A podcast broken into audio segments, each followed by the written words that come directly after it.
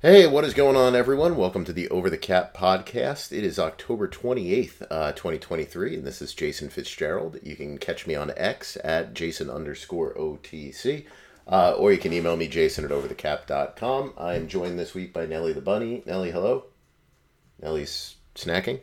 Um, so I guess we'll get some insight from Nellie, I am sure, later on. Let's adjust that camera a little bit. Hopefully the camera works. I think we got the microphone figured out, I hope uh, for this one. Otherwise, this is to get lost in the um, internet at some point if uh, the microphone dies out on me on this one. Um, I had a little problem with the camera the other week, too.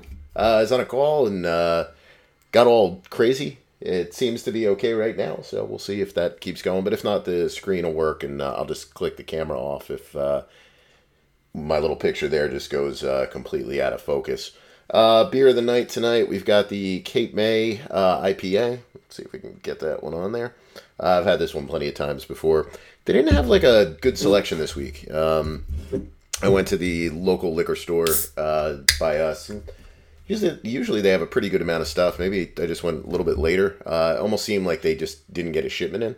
So not a lot to choose from this week. So just ended up going with the uh, Cape May one. I thought that was a uh, good choice. Um, if you're in the New Jersey area, you can check this one out. I think they have distribution pretty much all throughout New Jersey at this point.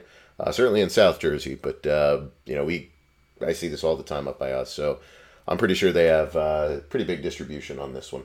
Um, kids finish their football season, so I guess we're a little bit excited about that. We'll do some, uh, I guess, some off-season lessons or something like that. Um, it was a lot of kids, uh, so it was a a little bit of a long season. It was tough for I think everybody to get through, but you know, for the people who volunteer and do all the coaching and everything else, you know, that's a it's kind of a thankless job. Um, I think a lot of it, and uh, Jacob seemed to have a good time. They do have a game on Monday, but I don't think he plays in that one, so we'll probably go and watch.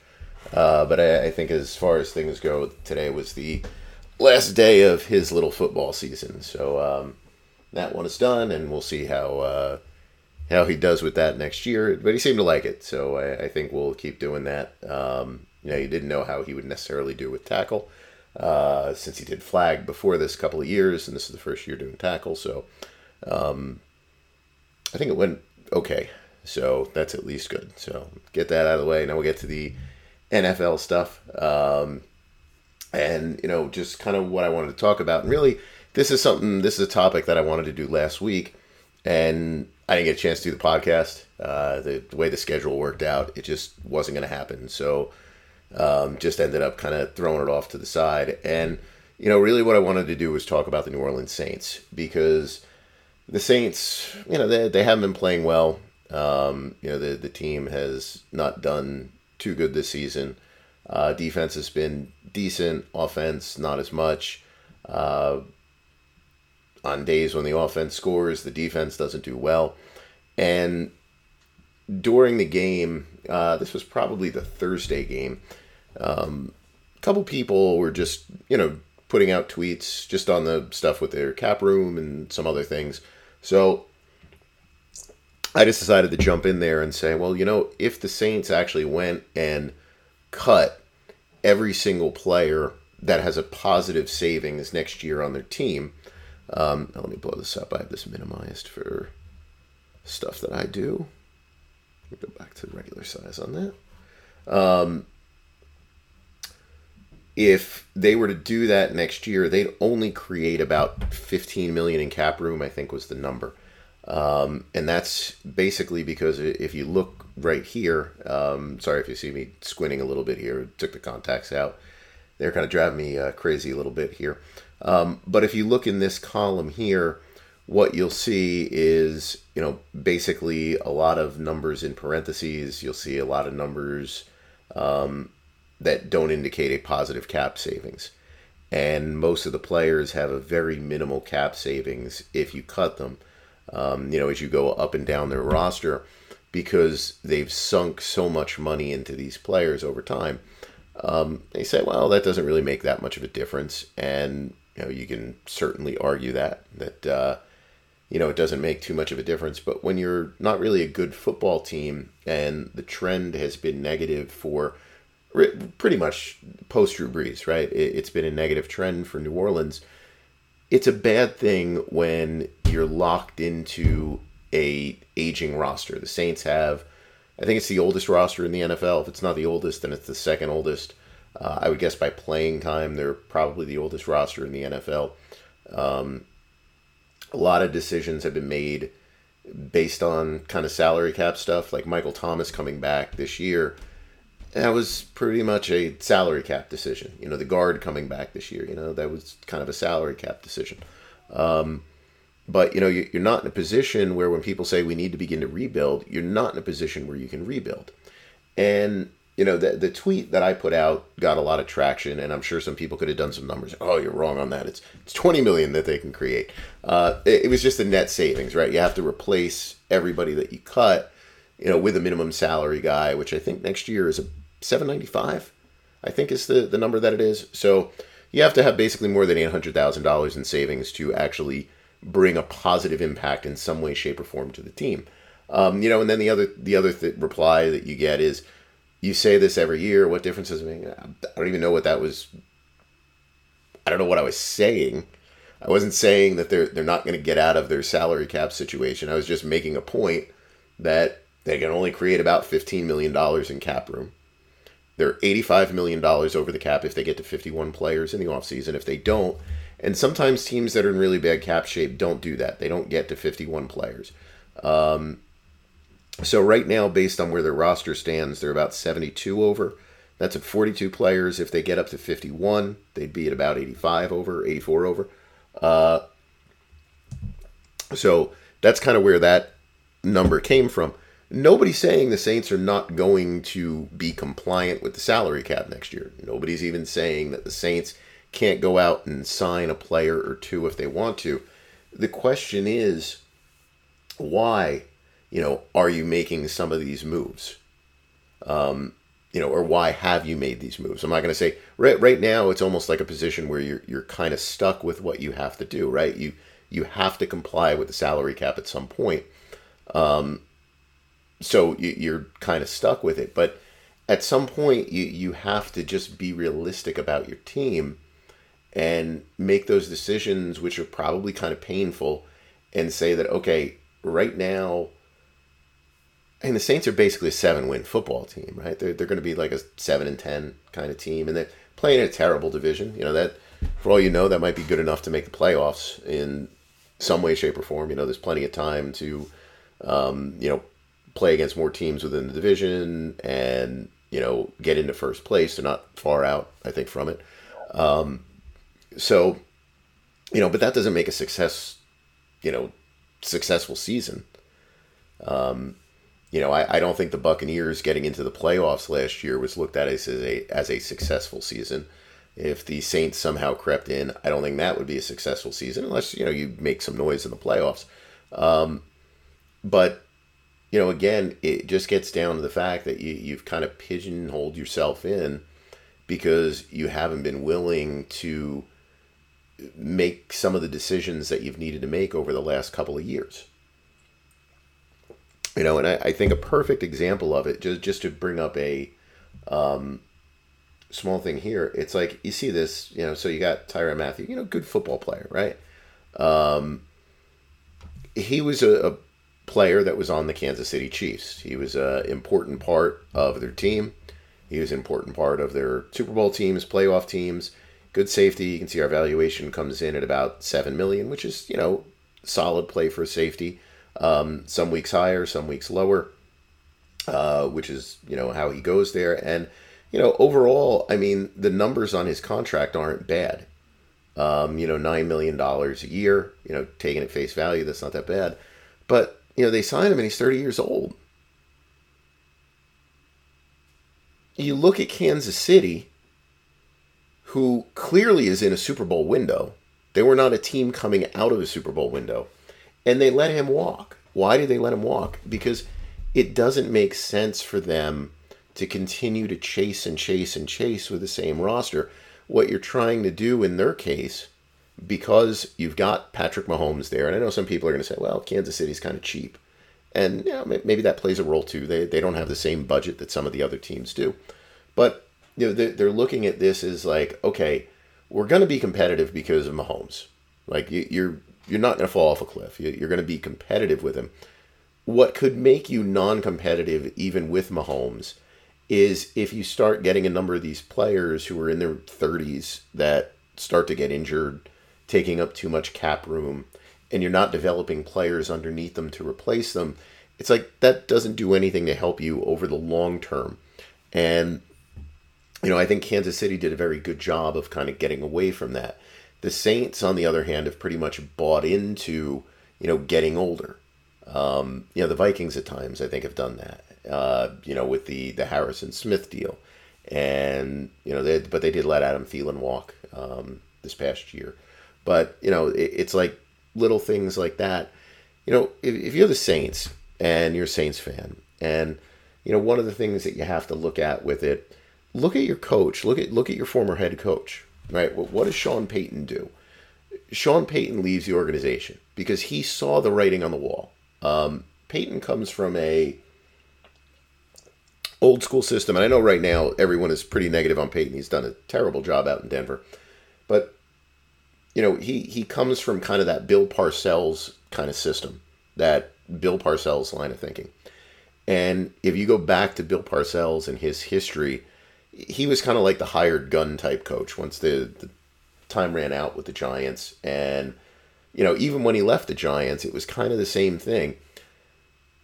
You see yourself as having kind of reached a peak, and you don't want to go through that process of, you know, rebuilding a team. Um, you know, when Parcells came into these other teams like the Patriots and the Jets, you know, he had an ability to go and buy certain players. You had certain picks at the top of the draft. You kind of knew that you had an ability to maybe make these things turn around a little bit on the quicker side. In Payton's case, you know, he has that one year post Brees where they've been 10 games that year with, uh, I think it was Winston at quarterback. And, you know, I remember saying that Payton should have been considered for coach of the year. I don't even know if they made the playoffs that year, just off the top of my head. Um, I said he should have been, you know, recommended for coach of the year because – what he was doing with that roster, which was not a great roster at that point, was almost a miracle. Um, I thought it was very similar to, you know, I'm going to use the Parcells reference again, but to what Bill Parcells did with the Jets in 1999 when Vinny Testaverde went down. And, you know, you, have got this injury, it deflates you. And in his case, you know, they, they made a mistake playing a quarterback named Rick Mirer. Um, you know, they when they finally made a QB change, the Jets actually played about as well as any team in the league down the stretch. They fell one pretty much one game short of making the playoffs. Um, I think they finished that year maybe eight wins. I don't remember seven or eight. Uh, but you know, if they had won one more, they probably would have gotten in the playoffs. And that was a team that maybe could have made some noise. Parcells very quickly was like, "Okay, that's it, I'm done," and that led to the you know 24 hours of Belichick as coach, and then the Al Groh season. Uh, but Sean Payton was the same thing. It was like I see the writing on the wall. I did the best possible job that I could do with this team. It wasn't good enough. And we're going to go in the wrong direction now. I don't want to be part of that. I don't want to be part of having to deal with the salary cap fallout. I don't want to deal with the, the trying to replace Drew Brees. I don't want to deal with any of it. I'm out. I'm going to go go to the booth and then when somebody else offers me a job, I'm going to take it. So you don't have to look any further than just him to get an idea for, um, you know, when we look at the Saints and we say there's going to be issues.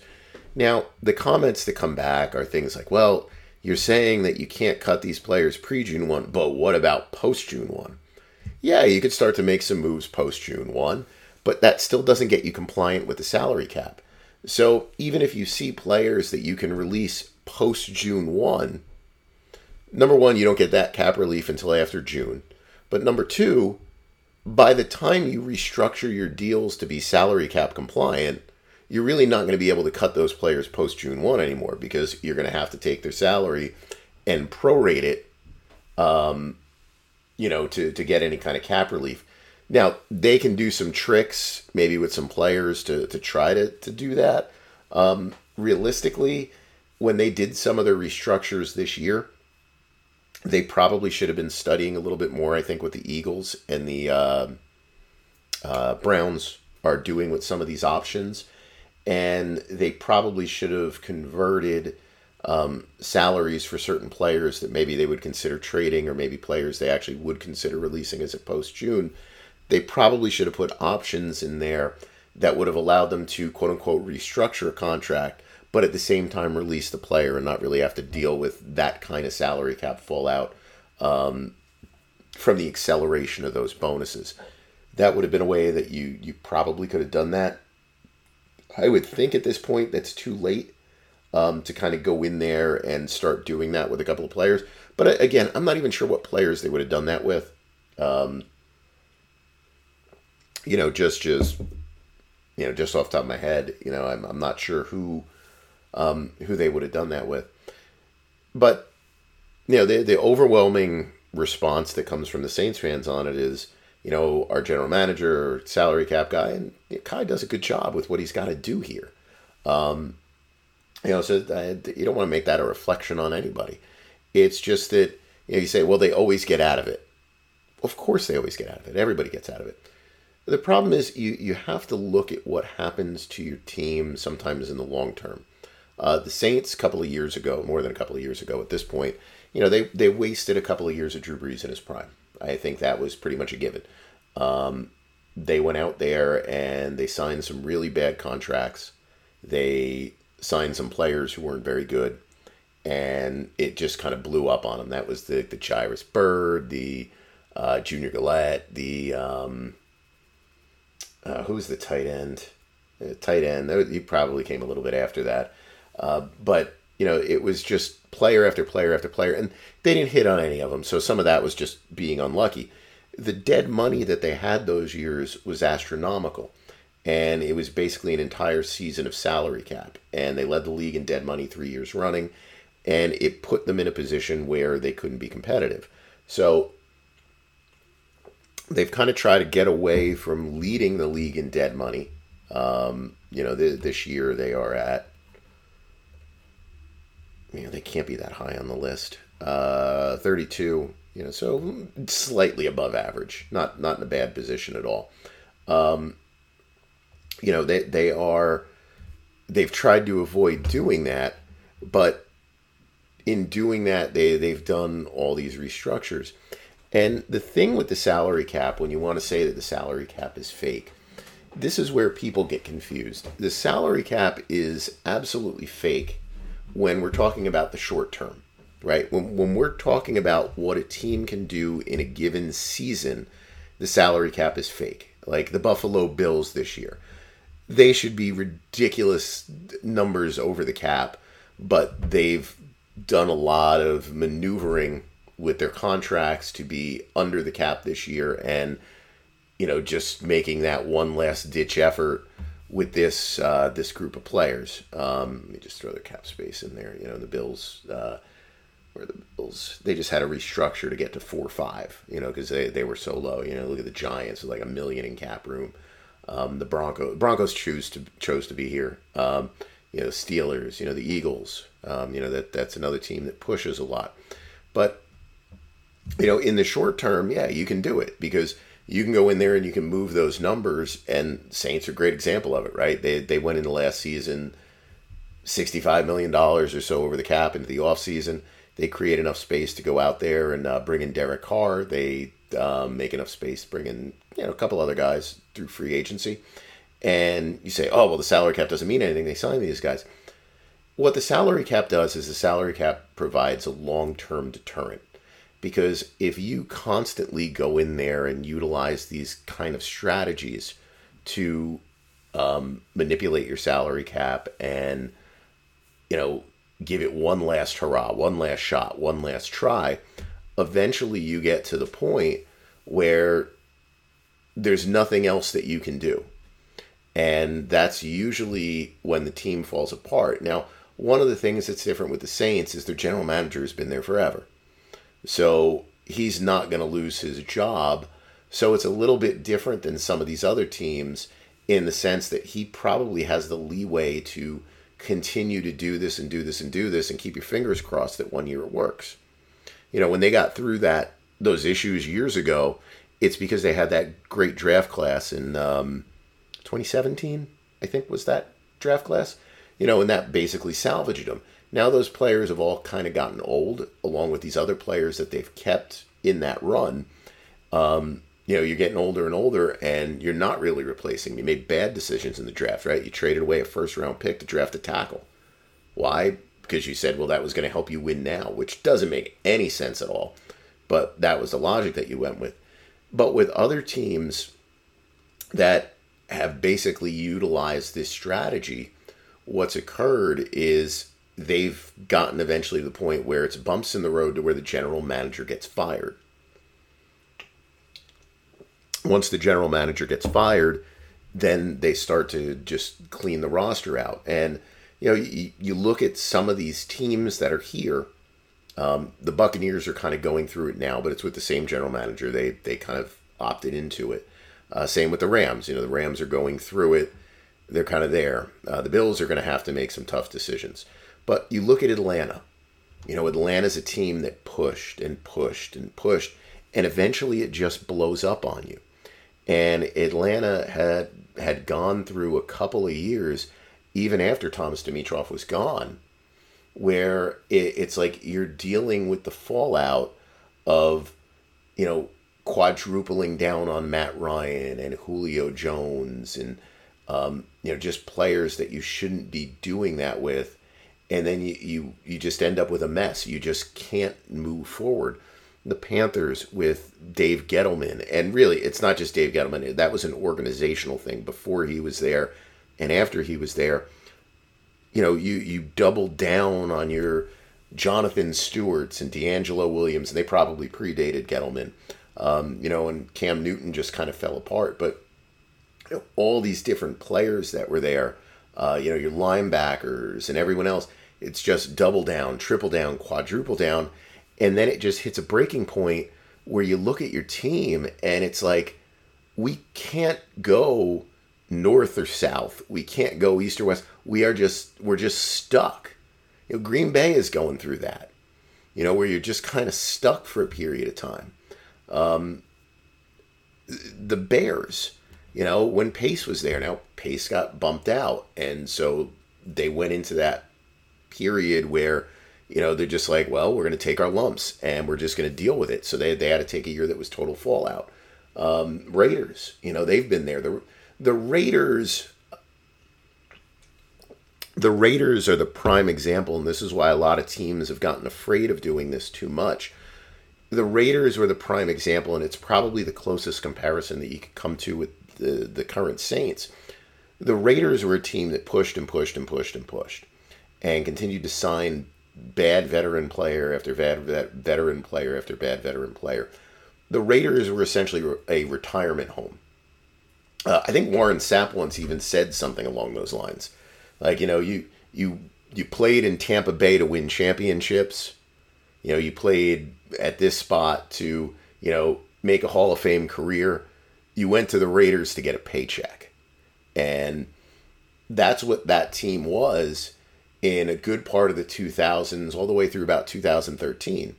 And when McKenzie came in there as general manager, you know, my first thought was, okay, he's just got to tear the band aid off, and he doesn't do it.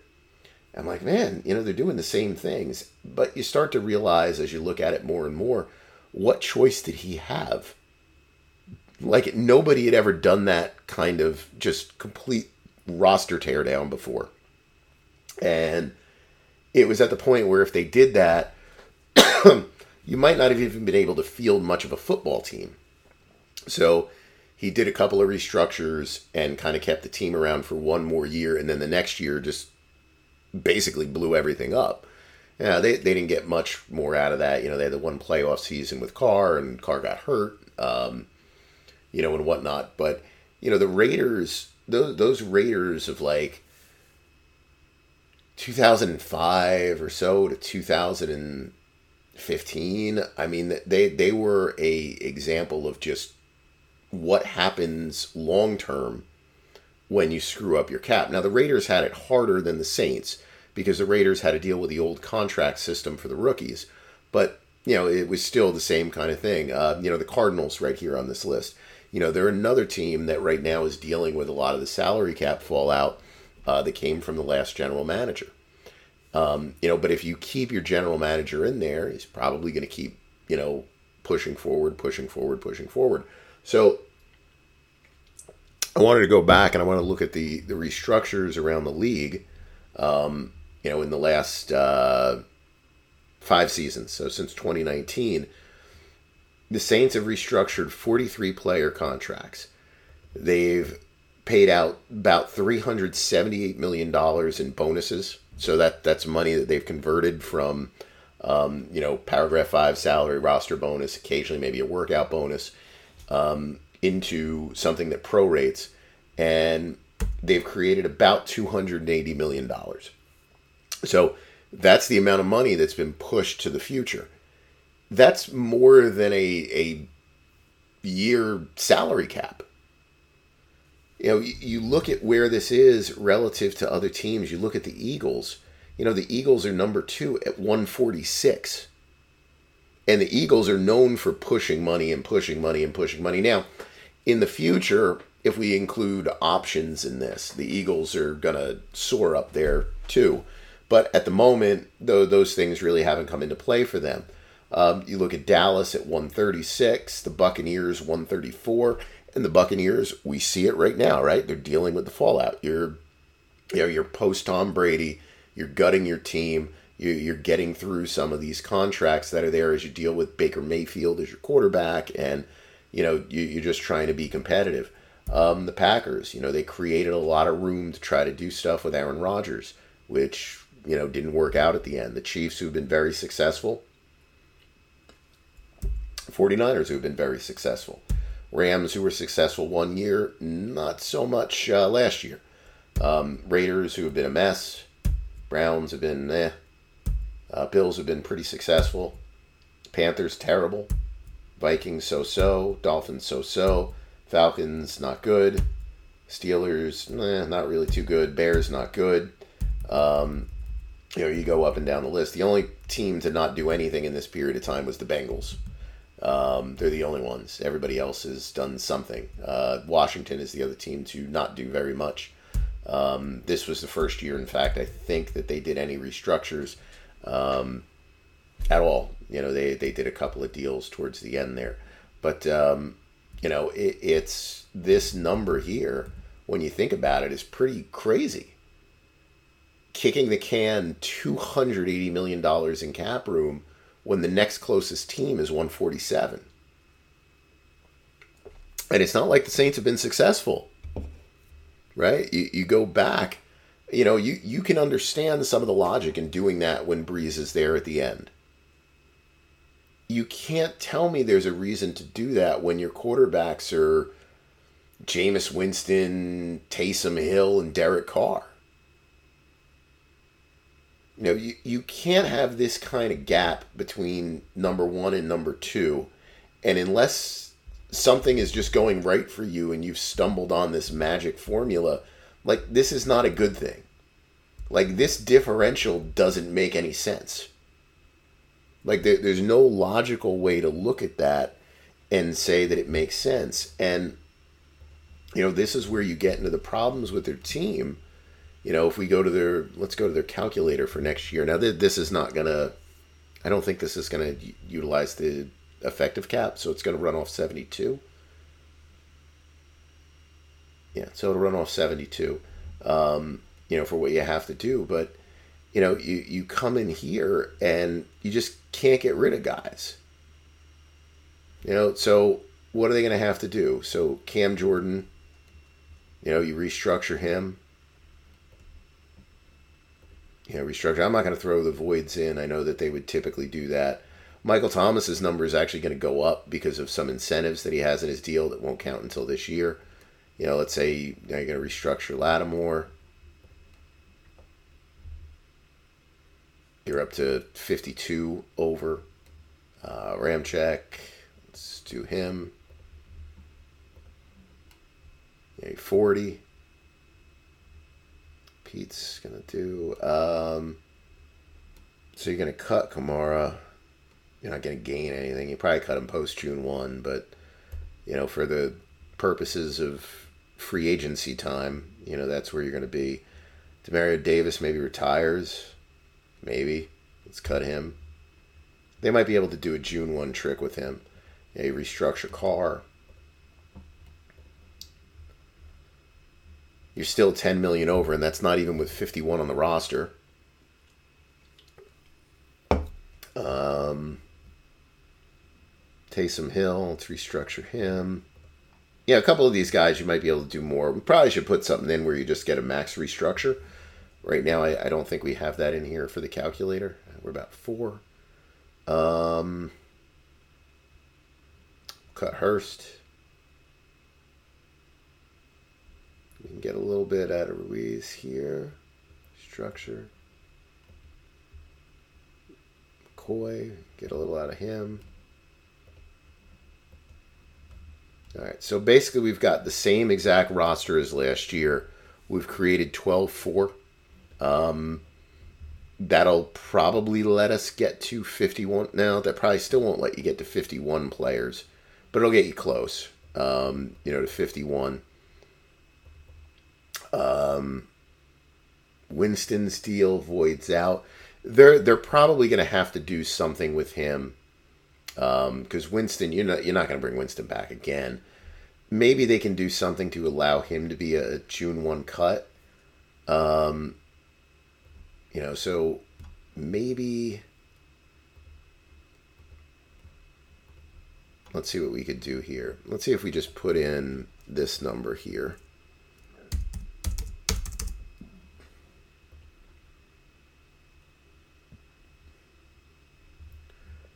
It's better than cutting. Let's see where we're at. Yeah, that gets you to 18. So that's probably what they have to do.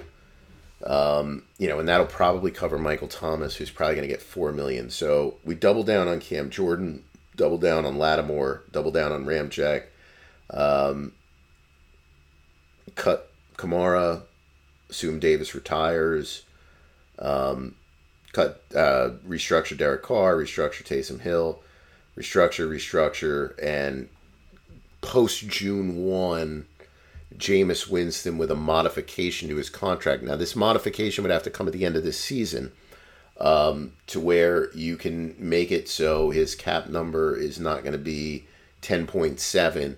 You can get it to where it'll be around 4. And then you'll defer that money to the following season. Um, you know that that's probably the Saints' path just to being cap compliant. And again, it's like, what are you doing? Like, is this roster is not going anywhere? So you're getting into an older roster, but you don't have another option. There's no, um, there's no different method that you can utilize to, you know, just say, all right, we're we're gonna hit the the panic switch and you know we're going to hit that red button and we're going to just really begin this rebuild you don't have an ability to do that um, remember, and it, you can't trade play even if you wanted to trade some players, you can't trade them until you have to start a new league year. So again, you'd have to manipulate stuff to kind of be able to do that. Um, so you know, it's just a bad situation, I think, all around for them.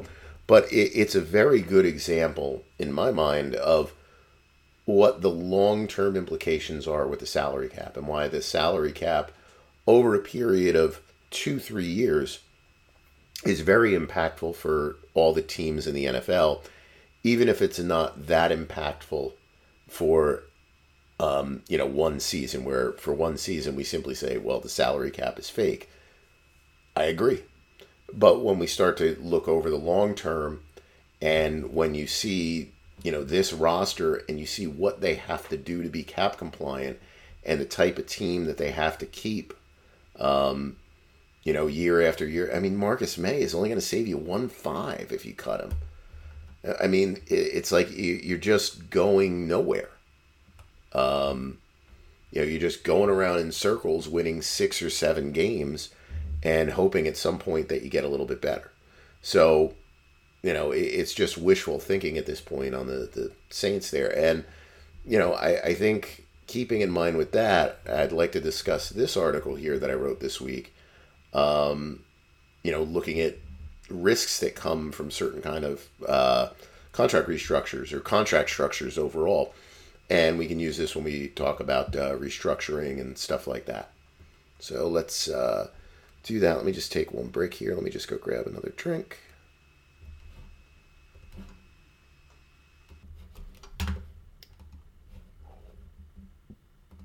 All right. Um, yeah, so this is probably the first actual post I've done on OTC, I bet, in two months that hasn't been a podcast. Uh, just been so busy, no time to actually write some stuff out. But um, after some discussions about trading deadlines and certain types of things with certain player contracts and um, you know where you're looking at the return on investment on certain players um, i kind of wanted to, to look a little bit more and i've done this in the past too um, but i want to look a little bit more at where teams are going wrong with their contract decisions and typically we can kind of measure that by dead money so that's going to tell us two things one we either push too much money in those contracts on the prorated side uh, or we just you know completely whiffed on that you know on that player, and you know maybe the contract structure goes along with that. So the first thing I want to look at was dead money over the last three seasons, and you know what positions rank the highest. So wide receiver was number one with about 440 million. Then we had quarterback with about 420 dead, 350 dead for corners, 340 dead for edge, 300 linebackers, interior defensive line 286, uh, 155 for tight ends, running backs, or uh, 131, I think that is there, and you know guard and safety, and then there's some positions lower and lower. But obviously, the, this this gives you that, but it doesn't tell you necessarily a lot, right? Wide receivers, there's a lot of wide receivers on a team. Um, you know, certainly a lot more than a quarterback. Uh, so, you know that that doesn't necessarily tell us. Um, you know too much. It, it does tell us that obviously that there's some serious money that's uh, being pushed on wide receivers that probably shouldn't be, but given the size of the market, it's probably logical that they should be above quarterback. So what we did instead was I wanted to look at how much money was spent in that same time frame on the salary cap for each position. Um, and then how much dead money was spent on that position. And that gives you an idea of, you know, just kind of a relative ratio, right? We've got this much that's active, this much is dead. And, you know, that shows you how much I think, number one, teams are too quickly making a decision on quarterbacks. And, you know, I, I know I've said this before, and you say, well, sometimes you, you want to get in ahead of the ahead of the curve. Um, you know, and in fairness, quarterbacks do get a lot of restructures, so their active cap maybe should be a little bit higher uh, than normal. But you know, the the dead money that you see here is huge. So our ratio at this is about three point nine to one. Uh, so about t- almost twenty one percent of all money in this period of time spent on quarterbacks has been attributed to dead money at the position. That's a very, very high number. And, you know, I think it basically just, it, it says a lot about how we go in there with a player like a Derek Carr. Um, you know, when he was on the Raiders, Derek Carr right now with the Saints, and we get a little too aggressive with that player. Why? Well, because there's not another, there's not a better option. Um, you know, when you see it with young guys, like you're probably not completely sold on a Kyler Murray. Uh, you're not completely sold on a Jared Goff. You're not completely sold on a Carson Wentz.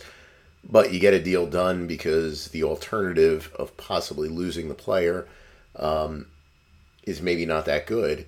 But then you, you quickly just decide, ah, this isn't the guy to run my offense. Like he, he's not bringing us to the next level. And now I'm stuck with him at X amount of dollars. And it's like it's one thing when he costs us seven million dollars a year, and I can surround him with a bunch of players. It's a lot different when his salary is, um, you know, in their cases in the mid thirties, and uh, Kyler Murray, who is a much more current contract, you know, forty six million dollars a year. Um, so you, you you fall out of favor, but you've already done the damage because teams very often just say, okay, quarterback has the highest cap charge let's go in there and restructure it, right? Daniel Jones is probably going to be that way next year. $47 million cap hit, I think. Um, you know, what are you going to do? So you, you go in there and you restructure it and you just kick that money, kick that money, knowing for the most part that he's probably not going to be your quarterback in 2025. Um, so I think this should be something that we look at and say, all right, number one, we're probably restructuring too much on the quarterbacks. Um, you know, they, they, we shouldn't be doing that. Number two, it probably makes sense in some of our situations to wait on extending these players. Um, there's no reason to, you know, so aggressively for fear of you know the negativity that comes with it and you know you saw it with the Bengals this year you know there was a lot of negative sentiment that was being floated their way for not getting a deal done with Joe Burrow and it's like you know maybe you'd be better off waiting. Now I think Burrow will be fine. I think this is just going to go down as one of those years for him. Uh, but if he isn't you know that that's going to go down there as, as a bad one. Um, you know Deshaun Watson you know that, that's going to be an all-timer.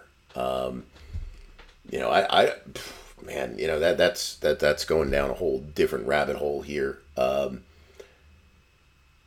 the trade, man, when they when they made that trade, first of all, the, the, the all the off the field stuff is just it, it's indefensible um, when you go and do that. But when you see what they did with the contract and what they did with the trade for a guy who hadn't played football, like I, I just I didn't get it. Um, you know, even at the time, it's like very hard uh, for a person who is a, a great athlete, um, but you're, you're playing at a sport where everybody is great athletes and everybody is dialed in and players very quickly you know have these career arcs that you know go up and very quickly go down you know they flame right out um, in watson's case you know you, you in players like that um, that don't play. Uh, you know, I remember this guard on the Nets. Uh, uh, who was it? Traded from from uh, Utah. I don't know. I can't come up with his name. He was a terrific player. Um, but when he got to the Nets, it was like they bent over backwards because they didn't want to lose him. Um, you know, so they basically didn't play him for like two years. It's like, hey, your foot is hurting you. Yeah, you don't got to bother, bother playing. You don't have to bother doing this, bother doing that. To not play and then try to come back and play at that same level after you've basically turned it off for two years. I think that's very difficult. And I think Watson is a perfect example. And I think people looking at this now with him saying he's got this guaranteed contract and he doesn't really care. And right now he is the, he's the worst thing in the world for any kind of talk about a guaranteed contract in the league. Um, but I don't think it's that. I think it's just that you turned your body off from that mode. It's hard to turn it back on into that mode, and I think that's what you see with him out on the field. Anyway, you know his his contract is a disaster at this point.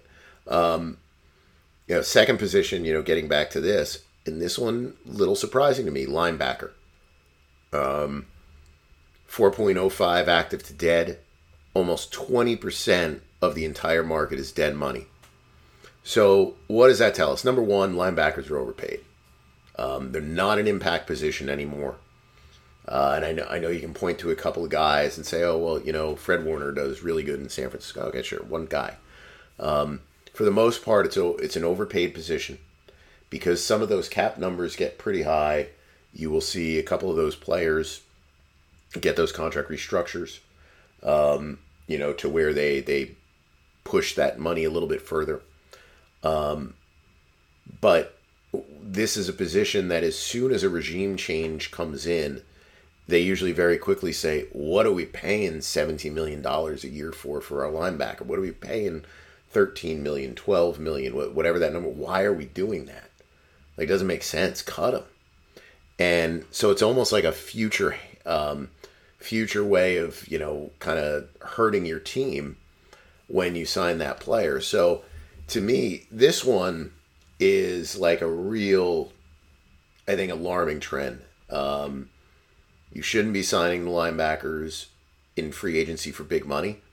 Let the market come to you and then sign the players that are left. They're they're very interchangeable. Most of the players at the position.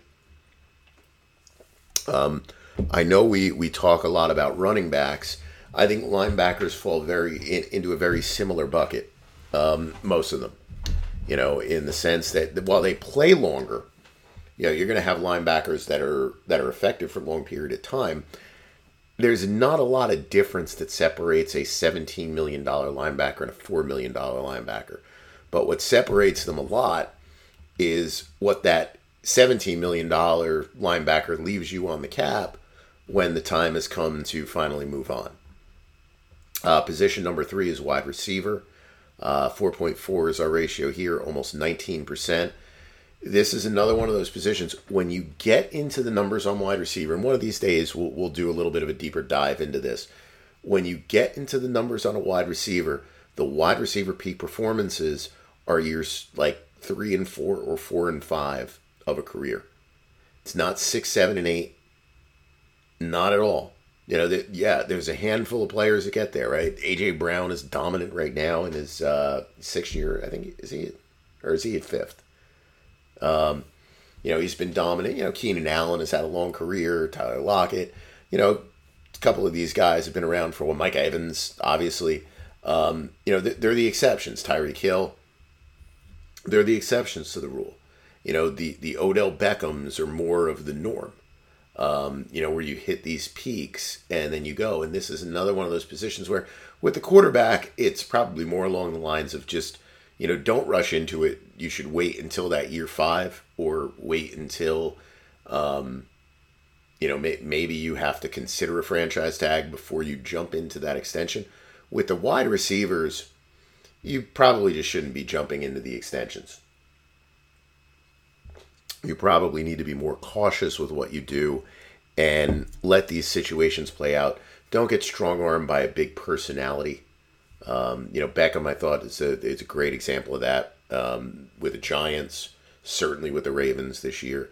Um, you know, it's like a big personality that goes beyond just those statistics that you know get you further. You know, if the Giants had waited that out, and let things kind of come to them, they never would have gotten into that contract. Now they, they ended up offloading it to um, Cleveland, but you know they still had to deal with uh, some of that fallout. Um, similar to the wide receivers or the corners, and you know I say, and I, I think I mentioned this in the article. You know, makes sense athletically. It's very similar. You know, it's guys who are these terrific, great athletes, and as soon as you kind of lose a little bit of a step, you know, it starts to go pretty quick. Uh, I think some of the differences are that, um, you know, wide receivers can have kind of a graceful decline, and corners sometimes can get a reputational decline, meaning that it's, you know, like you'll get a year where the corner is probably not good. Like if you watch the team play and you you actually pay attention to what he's doing, and I'm sure it's probably reflective a lot of times in like a PFF grades and stuff like that, that even though the player is not being targeted, you can probably tell that he's letting guys get open. But right now he's got a reputation like don't throw on him, don't throw on him. When teams go out there and they have a full off season to really dissect the tape and everything else, they start looking at that and they're like, uh, you know, this guy can't play anymore. Now let's test him. And a lot of times they, they fall apart. Uh, with the wide receivers, it's more just along the lines of like, you know, they fall from 1,300 to 1,000 to 700, 800, and then you just kind of wait for something to happen, and then they, you know, they kind of flame out. Um, you know, it's a little different than running back, where running back is like a uh, a position where the, the the decline on that is completely off a cliff. There's no reputation bump. Um, there's no graceful decline like in a wide receiver. It's just you're to gain 1,300 yards as a running back at, you know, almost five yards a clip to struggling to get 800 yards at 3.9. Um, that's just the way it is. And you can see it's uh, 16% of all the active cap charges are dead money. And you can see how low the salary is at that position. So, you know, not, not a good spot to be in. Um, edge is at about 15, tight end is about 15 tight end, I think, also falls into that same spot. And I think this is also one of the reasons why center is so high. Um, where I mentioned with linebackers, when you get a new regime that comes in, this is often one of the positions that's first to go. Excuse me. I think the uh, tight ends and centers, when you have a couple of highly paid players, I think they fall into that same category. Um, tight end has is always a very unique thing. It's one of the reasons why I hate drafting that position high. It's very, very heavily dependent on the kind of system that you run. Um, there's no such thing as, you know, when you want to say, I got this unicorn tight end, you know, the Kyle Pitts in Atlanta, unless you've got a system that somehow is magically going to feature that tight end all the time, um, they're not going to be able to stand out enough to, you know, make an impact for you. Because once that offensive coordinator changes to a more traditional system, having that, you know, super athletic tight end that can get down the field – it doesn't amount to anything. Um, you know, when Jimmy Graham was on the Saints and he was putting up huge numbers, it was in part because they designed their offense to try to take advantage of, you know, the way that he played. Um, you know, his size and the fact that he could go outside. When he went to Seattle, Seattle still wanted to use a little bit more of a traditional kind of tight end setup. And when you looked at certain spots on the field, he was actually doing pretty much the same as he was doing in New Orleans. But once they crossed a, a, certain period, maybe it was inside the 40, inside the 30, it was like a totally different ball game with the way they wanted to use him. And, you know, his numbers were never the same in Seattle. Uh, center is another one. You know, there's a lot of teams that just believe that center is a plug and play position. This is not what the belief was years ago. But it's now that, you know, you draft a rookie in the mid rounds, you bring him in, you let him play center, and then when it's time, you just move on to somebody else and you let another team sign sign him for eight, nine, ten million dollars a year. And you know, that that's again, I think what happens here is that you get a lot of centers who earn ten million dollars, eight million dollars, twelve million dollars, whatever the numbers are, on bad football teams. And new GM comes in and it's like, well, let's just cut the ties with the center. Um, then you get into some positions which aren't too bad. Uh, interior defensive line, 13 2. And when you look at this number here, you know, it's a lot of active cap dollars. So teams are doing a better job with their valuations or their decisions on restructures with your interior defensive line than they're doing with like quarterbacks and linebackers and wide receivers.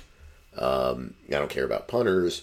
You know, guards, it's pretty solid at 13. Then you get to your tackles. I mean, that's great. You know, only 10% and 7%. You know, the market is dead money. So, you know, this tells me that number one, you're getting your valuations right with these players. You know, that uh, on the whole, and, you know, maybe this this goes back to the fact that there's not a lot of standout offensive tackles. Um, you know, while maybe from a salary standpoint there are, and you know everything else, but I, I think a lot of times when we look at this, and you, you look at kind of some of the the analytics, the the different things that are out there for analyzing play from your tackles, there's not that many guys who are like atrocious. Um, it's more like most of the players will get you at the very least passable play, regardless of what the salary is. And you're like, well, it's passable, so we don't need to cut the player. Like it's in line with the market. He's passable, and that's good enough. Um, so, you know, I, I think when you look at it this way, I, I think these are two positions where you probably should be um, sinking more in your restructures than somewhere else. You know, safety might be another position. And I think when you get to all of this, I think my big takeaway really on it is that the NFL too much just we take the easy way out. Um, you know, when we look at these things, like when people ask me questions on uh, Twitter or X, whatever, uh, you know, and you, you ask me questions about, well, how does this team comply with the salary cap? And oftentimes, you know, if someone asks me about Dallas, for example, next year, what's the first thing I'm going to say? oh, you restructure Dak Prescott. And yeah, that, that is probably what Dallas is going to do. But when you're looking at managing your salary cap, you really should be looking at managing your salary cap the way maybe you would be if you were, um, you know, if you were in charge of running a mutual fund, right? And you're diversifying, right? You're diversifying your risk all around. You should be managing your salary cap and you're managing your roster in the same way. You know, you're trying to diversify the way that you spend your money, diversify the risks that are associated with it, and not necessarily putting all your eggs in one basket. Why? Because it's the easiest thing to do. Um, you know, going in there and just saying, well, you know, I'm, I'm gonna, I'm gonna, uh, you know, restructure Dak's contract, and you know, I'm gonna, I'm gonna be good at that point. You know, and then maybe I'll do the the second highest paid player or highest cap player, and I'm gonna be solid. Like I'm, I'm gonna be great now for the future. It's like, well, you know, if we look at this and we look at the amount of money that we're, we're spending on dead money at uh, quarterback, and let's say the other player they wanted to do it with is uh, maybe Diggs next year or something like that at corner, and you look at that and you start saying, well, you know what? You might be setting yourself up in a position to have a year, two years from now, three years from now, where you're you're really hurting yourself with dead money when you don't want to have that player in your team anymore you know, maybe it would make more sense to restructure a little bit of the quarterback contract, restructure a little bit of the cornerback contract, and look at your left tackles, look at your right tackles, look at your guards, look at your interior defensive linemen. Even though those players might have a lower salary cap charge in your team, you might be able to create some cap room there that kind of amounts to the same thing as your quarterback. And in the long run, it'll probably be less money spent because if we look at this as okay, I'm deferring my quarterback money, but it's all going to hit the cap, you know, two years from now because I'm going to cut the player. Well, you'd be better off being in a situation where, you know, when you cut that quarterback, you you have the right tackle, you have the left tackle, you know, with some of those salary cap charges built in that are going to prorate out to the future, and you're still not cutting the player, and you know your quarterback number that's dead won't be so high.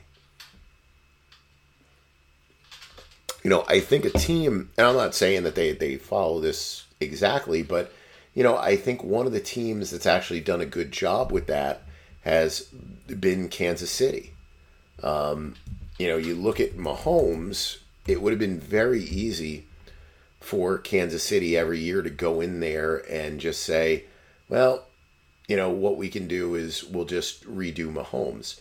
And, you know, you, you look at Mahomes in 2022, they left 27 4 on the table that they could have restructured. They didn't do it. This year, they left 22 4 on the table they could have restructured. They didn't do it. Now, they ended up restructuring a little bit more than they originally did. Why? Well, because they, they, they did that new kind of deal with him. But you know, they said, okay, we don't want to get his numbers out of control too much down the line. Number one, number two, you know, not that they're ever going to move on from him, but just you know, let's let's spread that money around a little bit. Let let's spread the way that we do this when it comes to restructures. And you know, you can see that they're they're high on the list. Now a lot of that has come from Mahomes. But, you know, you, you want to look at it that way. And I I think um, you know when we get into some of these teams and the way that you do that, there's a lot that can be said. I, I think for um, you know doing those kind of things. You know, and the, your diversification not only comes from a salary standpoint, comes from a roster construction standpoint, right? We've talked about that all the time with corners. You know, invest in a number of corners. Expect one of them to flop. You know, when you're drafting your quarterbacks, draft two of them because you should expect one to flop. Um, you know, and so on and so forth. But you know, just from the the finances, the finances of it, the the numbers that are involved in the finances, you know, look at some of these positions and say that we're underutilizing this when it comes to restructures. Number one. These are the positions that, if we want to extend them early, probably makes sense to do it. And when we get into these couple positions at the top, you know, this is where number one, if we're going to restructure, let's be a little bit more cautious about it. Number two, if we're going to extend, let's not do it after three years. You know, unless the guy is Mahomes, um, you know, Parsons probably falls into that category at edge. Um, but, you know, unless it's those players, don't do it. You know, wait until year five. What, what difference does it make? You know, are they going to be upset? Okay, let them be upset. Let the agent go on X and complain. Let the agent do interviews and complain. Deal with it. You know, 20 years ago, the, the general managers and the cap guys and all the front office people, they dealt with that kind of nonsense. Deal with it again. Um, you know, you, you can go back to that. And I, I know sometimes you, you don't want to deal with the conflict and you think it's bad for the team. Once the games start, with the exception of a handful of individuals, it the money side of it leaves you. It really does. And if it doesn't, those are prob- that that probably tells you right then and there that that's not a player that you want on your team for the long term. Because if that ends up, you know, impacting the way that they play, that's a problem. You know, go send them somewhere else to be another team's problem at that point. Um, you know, but I, I think that is kind of the the lessons that you can learn from this but you know, just like with anything else, be aware of who you're doing this stuff with. Um, you know, and diversify that money, diversify the way that you, um, you know, you spend those those cap dollars there, and you know, figure out what you want to do. All right, let's get into our Twitter questions here. Let me set up my other computer, and um, let me do that. So I'll do from email. I don't know if I really have much there. Um, so let me just get that set up and then I'll be right back on here.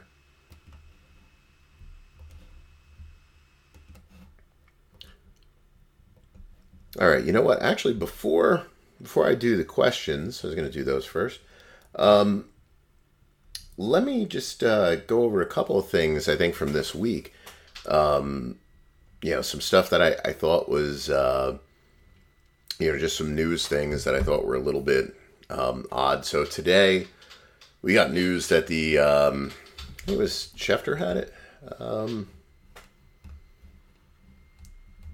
I believe it was him that said that the uh, Texans are not trading, um, not trading Derrick Henry, and I'm sorry, the Texans, the Titans are not trading Derrick Henry, and I think, I'm assuming, you know, their, season is about to go completely up in smoke, but I'm assuming that this decision was made simply because they're not getting any kind of reasonable return on it.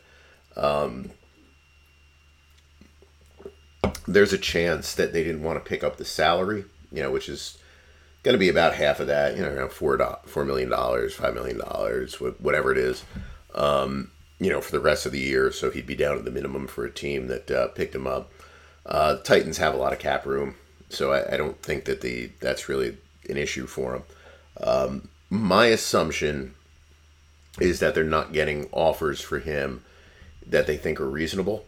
Um, you know, he's uh, what's he at this year? Uh, 425 yards, four three yards per carry, three touchdowns you know, they're certainly not using him as much. Um, you know, he's only appeared, I guess, in six games so far. So, um, unless we're missing a game on that. Uh, so, anyway, um, you know, I, I think in his case, this is a situation where, you know, I, I've talked about this with Joe Douglas sometimes that you, you kind of, it, it, can be a blessing, um, you know, and a curse sometimes you, you don't want to be on the end of a trade where it looks like you've you've given up a player for a crappy return. Um, you know that you you've given up a player who's a, a star player, and you're only getting a fourth round pick for him or fifth round pick or something like that. When you know you feel like you should be getting a two because you know th- this kind of thing sets a a low bar you know, for you sometimes in the future. So I, I think that might be in play here. that um, you know they're, they're looking at this in Tennessee as like if we're not going to get a great deal for him, maybe this is going to hurt us next year if we want to trade, say, Harold Landry, uh, who's a younger player, um, you know, and should get you more of a return. So, you know, from a general manager's perspective, I don't want to make that trade. I'd rather just eat the five million bucks. We're already healthy with the salary cap next year. This was our bad salary cap year. Next year, we're good with it. Um, I would rather do that than make what I consider a, a, bad trade that might hurt us in the future. Um, you know, versus just moving him for the sake of moving him and getting a late draft pick that you know I don't think that that highly of.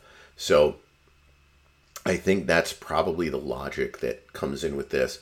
The one that was more ridiculous was the Washington Commanders basically putting it out there that they will trade their players if they lose this week, but not if they win. So Washington is a terrible football team. Um, you know, if you look at the efficiency stuff that I throw out there, and I'm pretty sure the EPA stuff, I'm just not looking it up. Um, you know, it would be the same. Uh, it's EPA per pass. Where's my efficiency stuff? Uh, let's see if I can dig it up. I had it somewhere. Here we go. So, just if you look at how they're scoring, they're one of the worst teams in the league. Um, you know, there there were a couple people that you know the other week I said what these kind of performances would equate to, and it was like Washington would equate to like a four win football team. People, you're telling me Washington's not going to win another game? No, there's there's deviations on this. It's just that a team that typically plays like Washington is like a a four point two win team. You know, they're a four win team. Um, now, usually the way these work, um, you know, with this this kind of stuff that you see here if a team is pegged as like a four win team, there's probably a, a, plus minus three. Like that team probably has upside of seven wins, um, you know, and then has downside of two wins or something like that. Washington's a bad football team at the moment. Um, you know that that that's what they are, and who have they beaten this year? Um, Arizona um, they played Atlanta, maybe. Um, I don't know if they've beaten anyone decent. Um, let's see. Let me look at Washington, who they've beaten this year. Maybe I'm shortchanging them, but I doubt it. They've beaten Arizona, Denver. They gave up 33 to Denver. um, they did go to the overtime with the Eagles. That see, this is the game that throws you off because they got there with the Eagles, who were probably a little bit overrated, and this is the one where the the like the the older um, commentators about the sport uh, will go there and they'll be like, Washington has let you know that this is a three team race. Then they go and they lose to the Bears. You know, they they find a way to beat the Falcons, and then they get nothing against the Giants. So, I mean, this is a bad football team. Like, there's not much that they do that's good. Um, you know, their, their quarterback goes out there and sometimes he makes some plays that are exciting when he's not getting sacked. But when you look at where they go, they're with like the lowest teams in the NFL right now. So to not be willing to be a seller at the trade deadline simply because, well, maybe we'll get to four and four. You're not looking at the big picture. Now, if you're not going to get enough of a return for those players, yeah, I get it. Um, but Washington is a team that should be in pretty decent salary cap shape, I think, next year. And they have new ownership, so they're going to spend money. You know, I don't, I don't think this is going to be like the way they they've been, where you know, they, they actually haven't been too good with the, the spending in recent years. Um, yeah, they got 92, uh, 78 effective. So one, two, three, fourth in the league in effective cap room. So, you know, they're going to spend. So you're, you're not going to get, um, you know, for players who are free agents, you're probably not going to get a compensatory pick for them. and you know that might limit you a little bit. But you know, if you're getting a decent offer for Chase Young, it's like you're going to hold on to him because you got four wins. If you get a decent offer, that's insane. Um, you know, to do that. Uh, the other one that I thought was funny was there was some talk about Hunter Renfrow, and um, you know, they, there was talk about trading him. I don't know why anybody would want him, but you know, th- this is a perfect example of probably rushing into um, something. So let me let me look up his numbers here. I could do this on our site too, but I'll use PFR. I like the, the they're you know obviously they do a great job with this kind of stuff. Um, you know if I want to look at these numbers, so you look at where he's been the last two years, and McDaniels been coached last two years, right? Um, let me see here. I just want to make sure. Yeah, was Gruden before that in twenty one. You know this is the this is the stuff that gets you crazy. So sight unseen, which made no sense in the world. Um, you know, they go out there and they do the deal for Hunter Renfrow. So this deal is done last June, where they bump him up to about $16 million a year. When, in fairness, he comes off, you know, the best season of his career, 1,000 yards. Um, you know, they do the extension. He's got the one year remaining on his contract at the time. And it's like, well, you know, you, you want him to be, um, you know, on the team, I guess, for the, the long, long haul, long term, or whatever it is. And you do this deal. And then last year, you know, plays in 10 games, only 330 yards, 9.2 yards a clip, quarterback situation sucks. Um, touchdowns have kind of regressed back to where you would expect them to be 52 yards a game. I'm sorry, 52 success. Uh, you know, numbers collapse, yards per game down to 33. And he basically falls out of favor. And it's like, you didn't even try. So you just made the decision to go ahead and sign this receiver to a contract of $16 million a year, uh, 14.5 fully guaranteed you, know, you make that decision to do that. And now when you finally see him in person, you're like, nah, he ain't working for me. This year, I mean, look at these numbers eight receptions, 73 yards, 10 yards a game. And you want to go out there and talk about, yeah, you know, he might be part of our team. Like, it's ridiculous you never should have done the contract in the first place. He should have just been like, you know, I want to see how everybody's going to fit here before you do it because this is this is one of those guys. Now his dead's not too bad next year at five five, um, but very clearly it's all going to be there. And realistically, I mean his 13-1 is dead this year. You know because he's not playing, he's not being utilized at all. And the Raiders did this with two players. They did this with him, and they did it with Waller last year.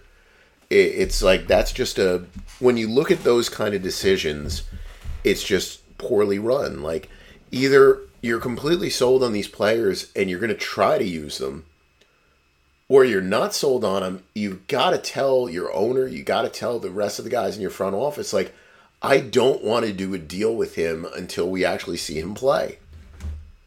And they're not doing that.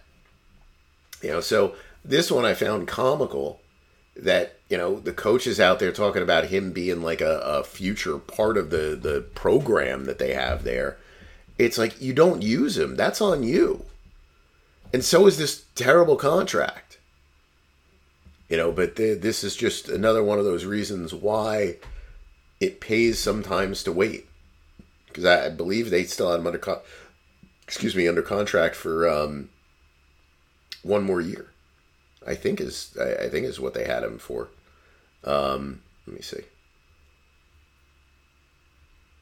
Yeah, it was an extension. So now, luckily for them, it's not like a, a crazy long term deal.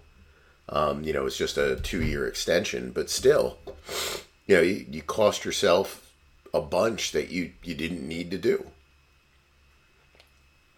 you know they're they're going to have to do some changes there in uh, Vegas. Just a a bad, bad, bad, bad mess um, with everything. Um, other stuff that I posted this week just to um, do this. So this this one was about the tush push. You know, I, I don't know why we're going so crazy about it. it. Drives me nuts every week. It's like, oh well, this isn't fair. You know, this play they they push him and he can't look. The reason that play is successful, other teams try it, it doesn't always work.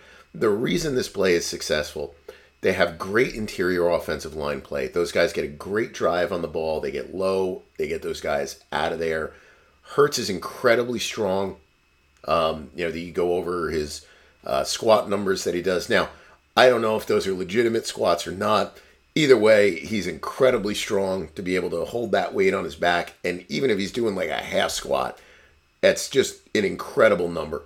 So he's incredibly strong. And then you get a couple of guys behind him that try to help kind of push him through. Um, look, Brady's thing where he would run up there and sneak the ball when the teams weren't ready half the time, no different. You know, this is why it's successful. It's because of the personnel that that team has, not the fact that they have somebody pushing them from behind. You know, if you want to try something different, you know, if you want to complain about it, if you're Cleveland, throw like a Myles Garrett. You know, I know Nick Chubb's hurt right now, so you, you can't say him. Take a guy like a Myles Garrett who's huge, teach him, you know, how to handle a snap. He's incredibly strong. There, there's some videos of him doing ridiculous squat numbers and stuff, you know, and you've got a good offensive line. You know, that's what you got to do. You know, no different than when, you know, the Bears, when I was a little kid, you know, throwing refrigerator Perry in the backfield or something like that. Um, you know, just learn to deal with it. You know, find your personnel that can make that work. If, if you if you really want to do that play on a fourth and one or a third and one, find personnel to make it work because you probably have a guy that can do it, but your guy to do it is not going to be like a, a like a Zach Wilson, you know, type player. You know, it, it's not going to. Not the Jets were complaining about it. Uh, you know, it's just a quarterback that popped in my mind here, but you know, it's not going to happen with Dak. You know that that's one of the the teams that's tried it and hasn't been successful.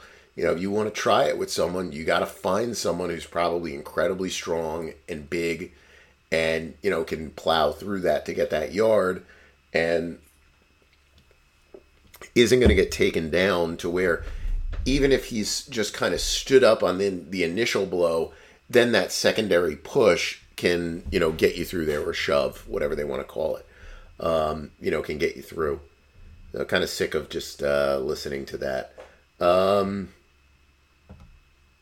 valuation stuff i'm not going to get into that. Uh, next year's cap room this is just a quick look again to see where next year's cap room is and how teams rank and I, I do think that it's pretty interesting that you can see the teams that have kind of sold their soul for this year are all doing relatively good, and the teams that a little bit more for next year are all doing pretty bad. Um, you know, and then you've got this cluster here, and this is like disaster zone. Now the Packers knew what was going to happen. They were just hoping that Love would be terrific. Um, you know, you look at the Broncos, you look at the Chargers, you look at the Saints. Um, you know, this is like disaster territory. Like you're in an awful position with the cap for next year, and you're crappy football team at the moment. Um, you know, so that's pretty bad one. Uh, this was another one that I liked. I took these from Sumer. This is their EPA models that they have for the uh, quarterback position. So I just want to look at spending on these guys and um, you know see how they go. If you're not following Sumer Sports, give them a give them a try, give them a look. They have some cool stuff. Um, and their podcasts are very good. A lot of things they do. Everybody knows. Like I, I bump up a lot of times. Um, Eric and Thomas's that they do when I'm online and happen to be listening. I always think that it's uh, a lot of insightful topics that are there. Um, you know, having that open access to um, you know former NFL GM, I think is always terrific, and um, you know it just gives you a really good perspective as to um, I think a lot of times what really goes on with uh, some of the NFL decision making. Anyway, um, yeah, you can see here these are the guys who've spent a lot at quarterback and are getting good quarterback play, um, you know, good offensive play overall. Uh, these are the ones that are going in the other direction now. Obviously, the Jets, you know, have injuries. Giants, a little bit with injuries. Cardinals have injuries. Browns, they got whatever going on there. Um, these teams didn't do much at the position. We're hoping young guys work out, you know, and it's been hit or miss. So, you know, I, I think this is just a, a good way to, um, you know, judge some of the impact. Now, you can break these things down further uh, when you start looking at some of these other other players, and you start to say, well, you know, where, where does this impact really come from? And I think you can start to look at, you know, investments in the offensive line, performance of the offensive line, performance at the receiver position, um, you know, and you can start to get kind of an overall picture as to how all those things impact the passing game. But, you know, obviously seeing what's spent on your quarterback room is uh, always interesting. And, you know, this split, which is really 50 50, um, it just shows you again that crapshoot at the quarterback position. And always takes me back when I see this stuff to my original point years ago, um, probably eight, nine years ago, where I said that the way to play the draft is to keep drafting quarterbacks. Um, you know, and even when you find somebody, get your four or five years out of that player and then move on. You know, you, you got to have a person um, in the system at that point that's ready to replace them and you move on. Now, every now and then you find a special player. You know, Mahomes is a special player. Um, Josh Allen is a special player.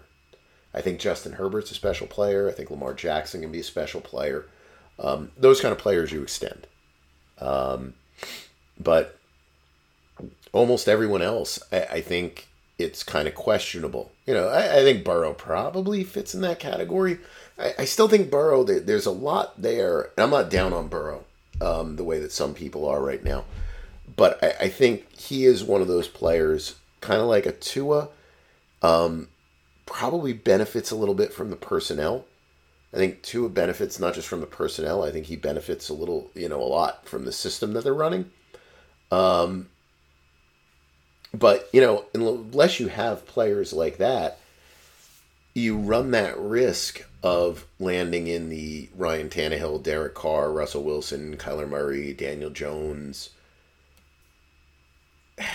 Rodgers is hurt. My daughter sent me a picture today of the um,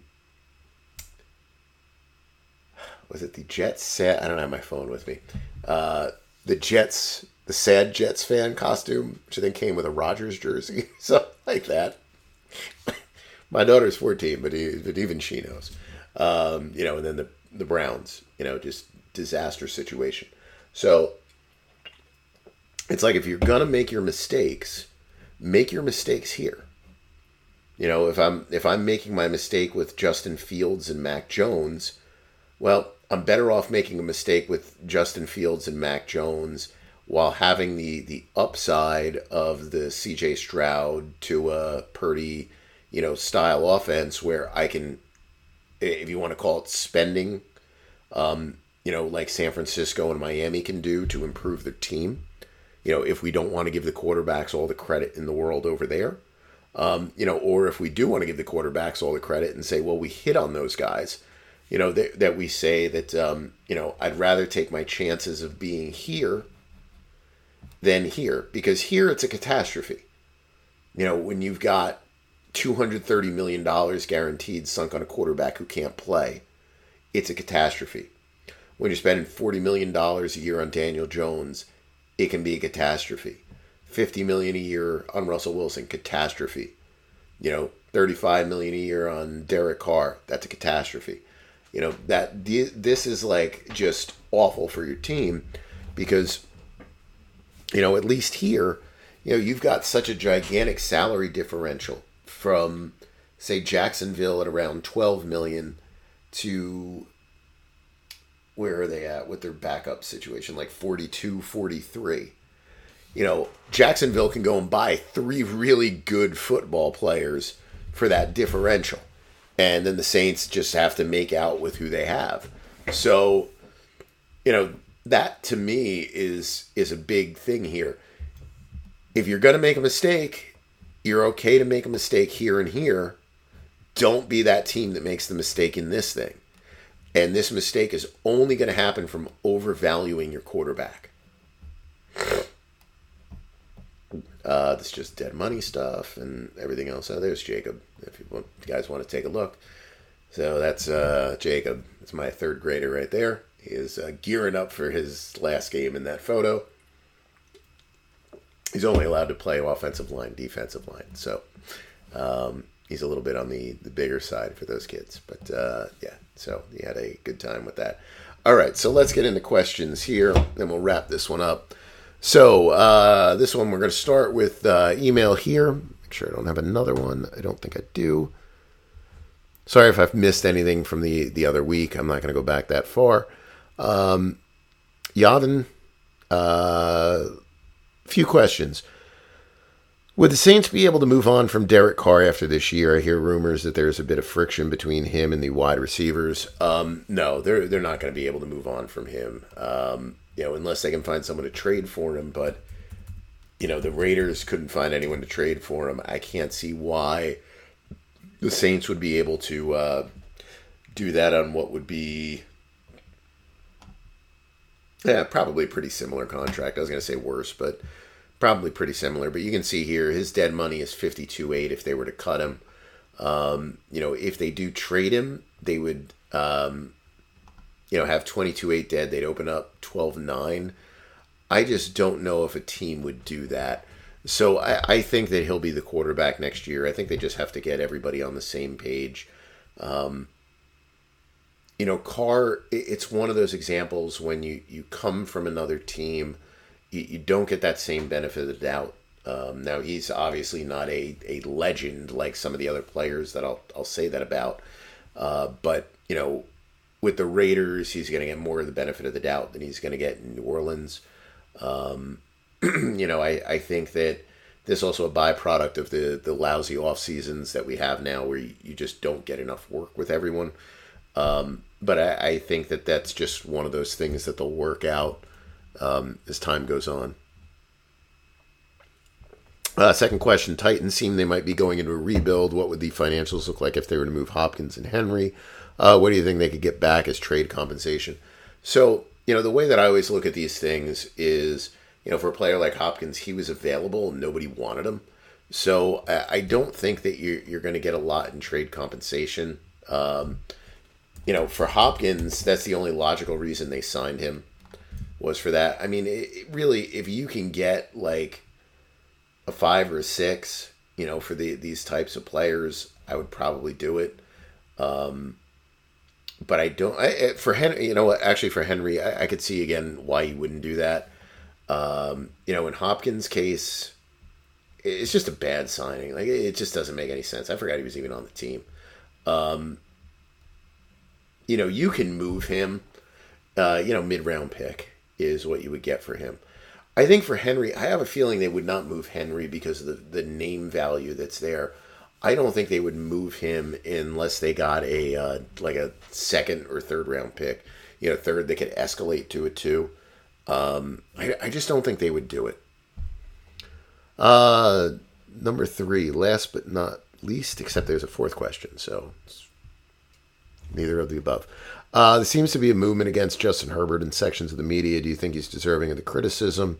Um, do you think the Chargers have had a good process in building around him during his rookie uh, contract? Been bad luck in the lackluster performance, or do you think the Chargers front office is incompetent? So I don't think their front office is incompetent. Um, I think they made some bad moves. I think that you know trading for Khalil Mack was a good move. It's like you're trying something. It didn't work. I don't care how many sacks he went and had against the Raiders or whatever in that one game, and I think he had a decent game the other the other week. that was a to me that was a one year shot and when it didn't work that first year it's time to move on um, this this chargers team this year in my opinion was more of a i need to save my job um, as general manager i need to save my head coach's job um, decision making process than what's in the best interest of the Chargers for the next three or four years. Um, I think that is how they approach this season. I don't think that's a good process. I don't think that means that the people there are bad. I I just think that they they whiffed on this, um, you know, pretty badly with the the way that they approach this season. Um, I don't, you know, the coaching thing there is tough. I don't think he's that bad.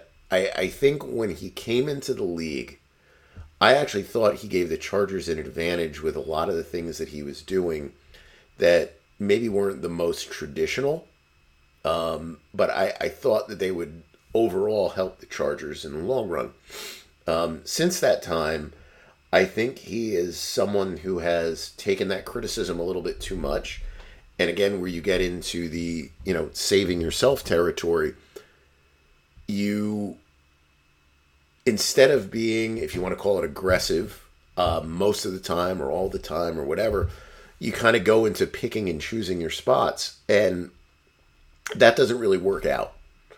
You know, it's like if you want this stuff to work out, like uh, for example, if, if you just want your fourth down decision making to work out, over the long run, your fourth down decision making is going to work out if on fourth and one, fourth and two, you pretty much always make that decision to kind of go for it. Um, you know, because yeah, you're going to miss a couple of them, and your defense is going to hold, and on those plays, you're going to give up a field goal or you know, you're only going to cost yourself a field goal, maybe get the ball back in good position, your offense get down the field and still score those points.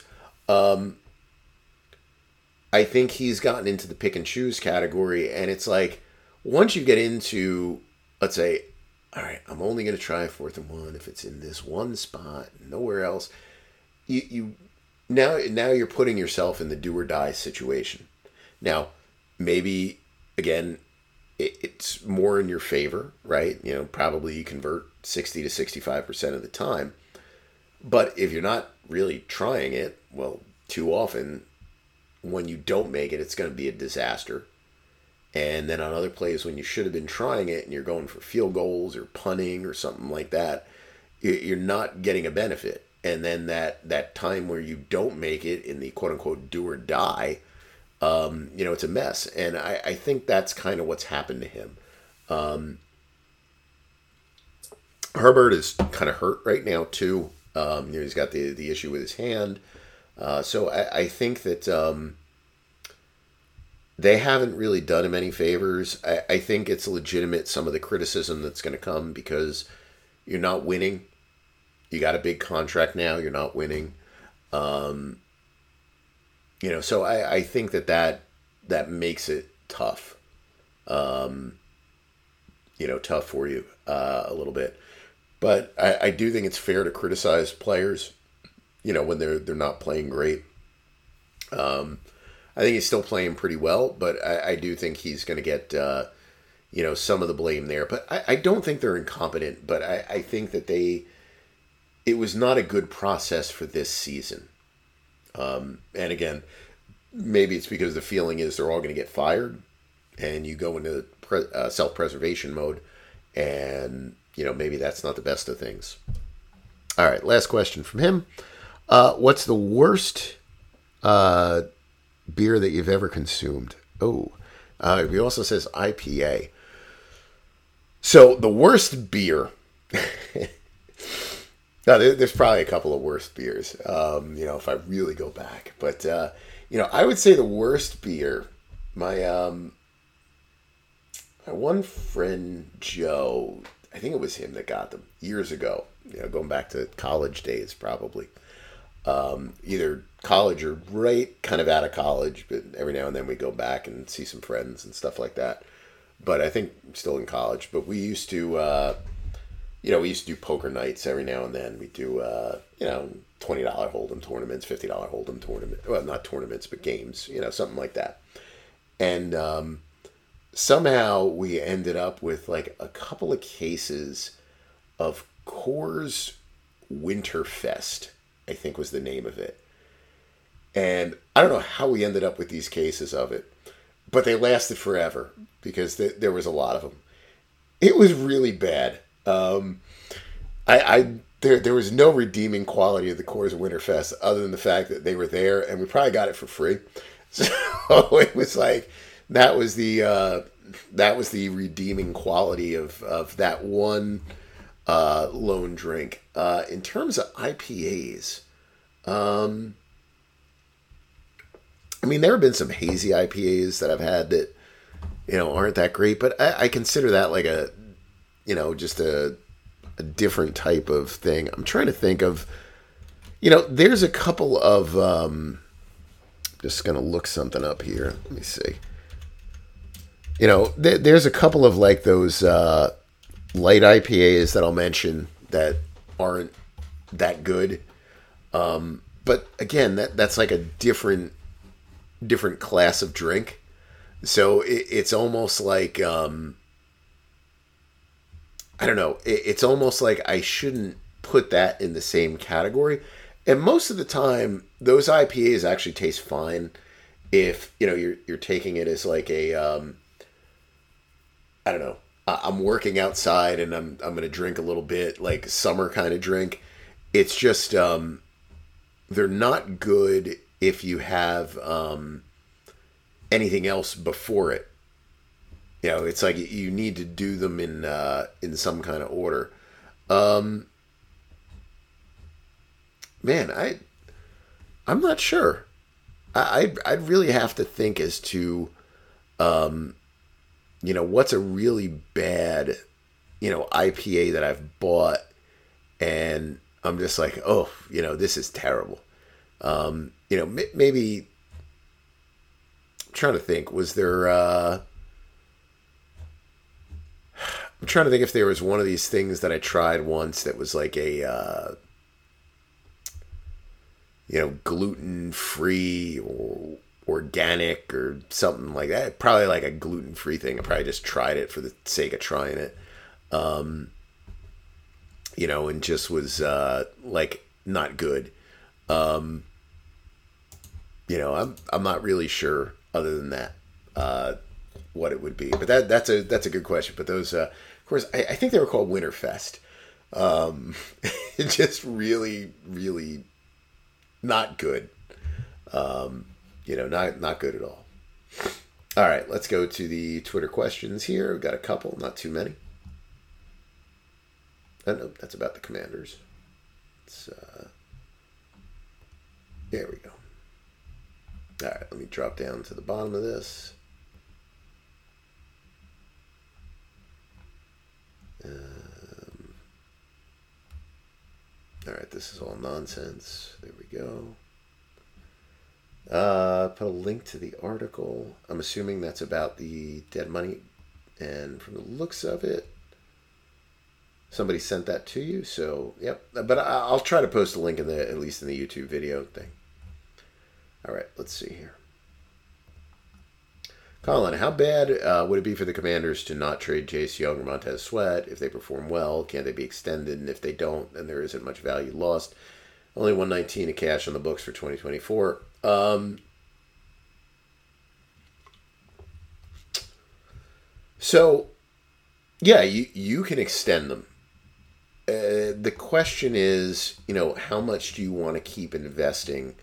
Um, you know, kind of in that in that range, right? You've got a lot of money spent on your defensive tackles already. Um, you know, and your team kind of stinks. I mean that that's the bottom line. It's not a good football team right now. Um, you know, you look at Sweat. You know, these are all very good numbers. You know, they're, they're not great.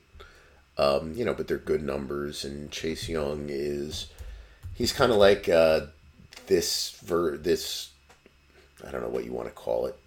Can't call it generation, but uh, you know the the current version of Jadeveon Clowney, I think, is the uh, the thing there. You know, a lot of injuries, a lot of potential. Probably doesn't live up to potential. Um, you know, but it's having a pretty good year. Um, you know, at times this year he's up to uh, seventy four percent playing time. We got five sacks on the season. You know, I think it depends on what you get.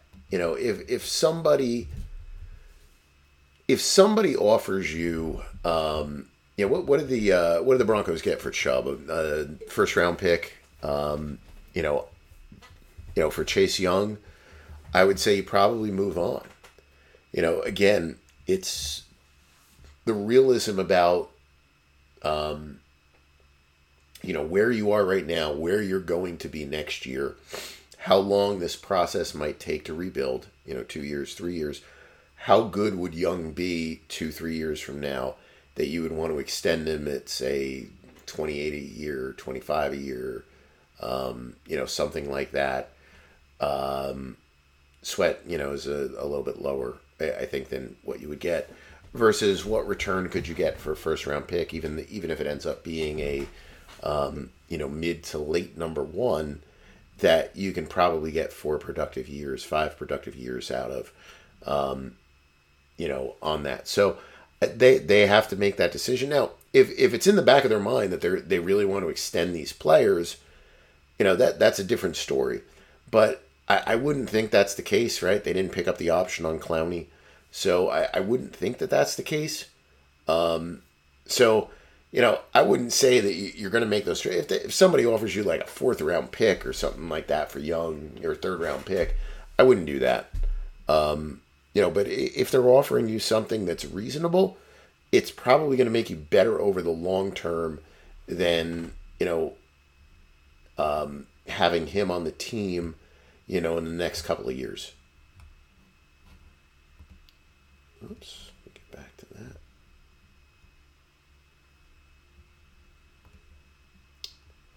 How many players do you need to be in the 80th percentile or greater at their position in order to be a truly competitive team? That's a great, uh, great question. Um, I don't know the answer on that. Um, so this is how some of these things get skewed because I'm sure you can go and look up studies on stuff like this. My guess is if you look at the the players who get the majority of snaps on a team and you look at a given season let's say you use like a pro bowl or something as a uh, um, you know as a gauge you know you will probably find that to be a truly competitive team you got to have a lot of pro bowlers but it's almost like they go hand in hand it's like well what's the cause and effect like the reason that players in the pro bowl is because the team is effective you know a lot of times um, you know, it's because they've had a good season. But I do think it's true that you probably can only go out there and have um, a handful of players in a given year that are considered liabilities. Um, you know, and I think the rest of your players have to probably give you, on the whole, um, kind of above average performances in a season. Um, you know, I, I don't know about 80th percentile, but um, you know, I, I think you, you definitely, if you go back and you study the rosters of playoff teams and you look at how those players performed in that season, I think you'll find that a high percentage of those players um, play at a pretty high level in that year. I probably should go back. I, I can do that with our valuation stuff. Um, you know, and go back and maybe I'll try to do that and look at some of the playoff teams from the last couple of years and see from an individual basis um, where some of those players ranked. Um, you know, how many ranked kind of, you know, top 20 at a position, top 15 at a position um, in a given year with the way that we throw a value on them. You know, to see how that that would be. But my guess is it, it's probably pretty high, um, you know, for teams that are playoff teams. But there's not a lot of carryover year to year, right? So you don't know that ahead of time, um, you know, as to what that'll be. But yeah, you, you probably need a lot of good seasons out of players.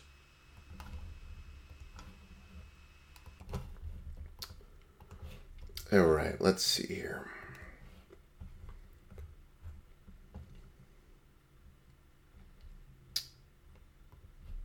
All right, Jacob, any trade deadline predictions? What big names do you think could be moved? I don't know. I, I hate making predictions with this. I used to do this every year, um, whether it was on the podcast or in a post. Then it got to the point where nothing would ever happen. Um, so I don't really do it anymore. Um, PFF had a good, I think Brad did that article, um, you know, where they, they did some trades that made sense. It's just, it just still doesn't happen enough in the NFL. I don't understand it. Um, maybe they need the trade deadline to be the end of November um, to get more trades going. Um, you know, in terms of who could get moved, you know, I mean, there's no reason for the Panthers to be holding on to Burns. Um, you know, there's no reason for the Jets to be holding on to like Carl Lawson and Dalvin Cook. Like it just it doesn't make sense if there's somebody who's willing to trade for those players. You know, obviously, um, I think Chase Young with Washington. I think that's a that's one that you know would make sense for them to move. Uh, I think Hopkins in Tennessee would make sense to be moved. Um, you know, I, am not really sure of uh, um, too many other guys. You know, just off the top of my head, but none of these trades really ever seem to happen. You know, it always just seems to kind of, you know, come and go pretty quickly. Let's see here. Flip. Brad mentioned that the cap probably won't come in at 256. You mentioned that's probably correct for these reasons. Still paying back money from COVID. Uh, league doesn't want that big of a jump. First year TV contracts not as big as thought. Other reasons. So, um, I would go with the fact the league doesn't want as big of a jump. There is still money apparently being paid back from COVID. So if we go back to where the cap was right now, the, the cap this year is what two twenty four eight, so about two twenty five. Um, in the old system uh, that existed, the cap should have been about two thirty. Um, that did not include that extra playoff game that did not include, I believe, the bump they got for Thursday night football, um, which is still now, and uh, I believe what was a media kicker that bumped the percentage up a little bit more towards the player side for doing that 17th game in the extra playoff game, I believe. Um, so we're under that number. And so that tells me that we're still paying back stuff from COVID. And, you know, the PA did, I know they, they borrowed a lot on that COVID year. Like they, they put a freeze on, um, I think it was like performance based pay. There's still been a freeze on rookie pool. Um, you know, a lot of things like that have been frozen. Uh, so, you know, that that's one of the things. So, in my mind, right now, the cap probably should be like 233 to 235 is probably where I think it should be. Um, you know, if that stuff didn't happen, maybe a little bit less than that. Um, but my thought was when you go back to the last set of football contracts, um, you know, our jump that year, which was a pretty big jump, uh, was about 10 or 11 million dollars. And this television contract should be about double that. So my thought was you would get a jump of about 20 to 25 million dollars. And if our baseline should be, you know, 233-ish, um, you know, that should jump us into the 250s. So, you know, if we're not getting there, I would imagine that that means that the, the TV contract is much more backloaded than we originally thought. Like it's it's maybe going to come at a different type of increment level than the the last one. Um, I was just assuming that uh, you know it was going to kind of go that way, um, but it, it it is entirely possible that the league has structured things in that manner to um, eliminate that big jump. Um, you know, and you, you want it to come at a time when, you know, you can ease a little bit more into it, maybe, um, you know, when you get that. So, you know, you, you go back, the, the NFL in the past, you know, you, when you want to look at a history lesson of the NFL collective bargaining agreements, um, and I'm going to get the years wrong on this, but, you know, the first one that, you know, came in like 93. Uh, then the first extension of that was was it 96 or 98? And there was probably another in 2002. Um, I don't think there was one in 04. Could have been. The next one was 06. And the 2006 one well, the, the, it started in 2006. The salary cap jumped by a lot, and it threw the league into chaos because um, it was a huge jump. Um, I don't have the numbers in front of me. I, I, don't remember exactly what they were, but you know, you, you you were talking about, you know, like probably a maybe a twenty percent increase. Um, you know, in in the the cap that was going towards the players. This is why the NFL opted out of that deal, and you know, it, it did have an opt out. I think they, I think a lot of the people that negotiated the deal knew wasn't a good deal. They just wanted to make sure that there was not going to be a strike, or there was not going to be a holdout, or there was not going to be a lockout, or whatever it was. Um, and then it was like, okay, there's new people coming into the Players Association. We just want to make sure now we get long term labor stability and we're going to do a 10 year deal. And they pulled back on the salary cap and they made certain that the formula that was utilized was going to lead to solid state growth, steady growth. Um, you know, which basically worked out to being every year once it finally settled into play. Um, the salary cap grew about $10 million a year. Um, maybe a little bit more, a little bit less but it was right around that number. It was very, very, very predictable. Um, so my assumption was that this cap would be just as predictable. Um, you know, did the New Deal, didn't want anything to um, explode or drop down because again, in the past, 2006 one was a big explosion. But even when you go back to the the other years where the deal was redone, and again, I'm probably getting them wrong, you know, 9802 or something like that. If you look there, the salary cap actually grew a lot in those years too. Um, you know, and then you didn't have as much substantial growth after that. Um, you did in the 06 one. But, you know, in some of those old ones, it was like all the growth came in the first year, and then it was a little bit more limited after that. For this, they've always looked for kind of steady, steady growth, like very predictable growth. Um, So, you know, maybe maybe the TV deals are a little bit different. Um, maybe they they've decided a different way that they kind of wanted to do this. Um, but yeah, I think there's a lot of factors at play there. But the numbers that you know I've kind of heard have been in like the low 240s. Um, you know, would, be the numbers that where it would be now it's all relative, so it doesn't really make a difference. So, yeah, does it make a difference to the Saints who are a bazillion dollars over? Yeah, it probably makes it a little bit harder. But for everything else, really what you're looking at um, is where you are relative to the rest of the NFL. And whether the cap is 256, 246, 236, it's all relative. Your spending power is all relative. So, you know, I, I think in that respect, it really doesn't make that kind of difference, but it might for a team like the Saints.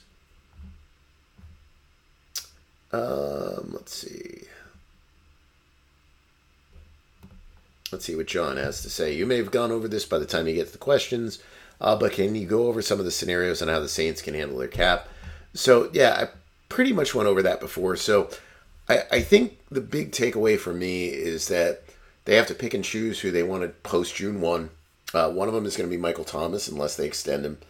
Um, he's got a uh, a roster bonus escalator in there that's guaranteed. It's probably going to be like four million.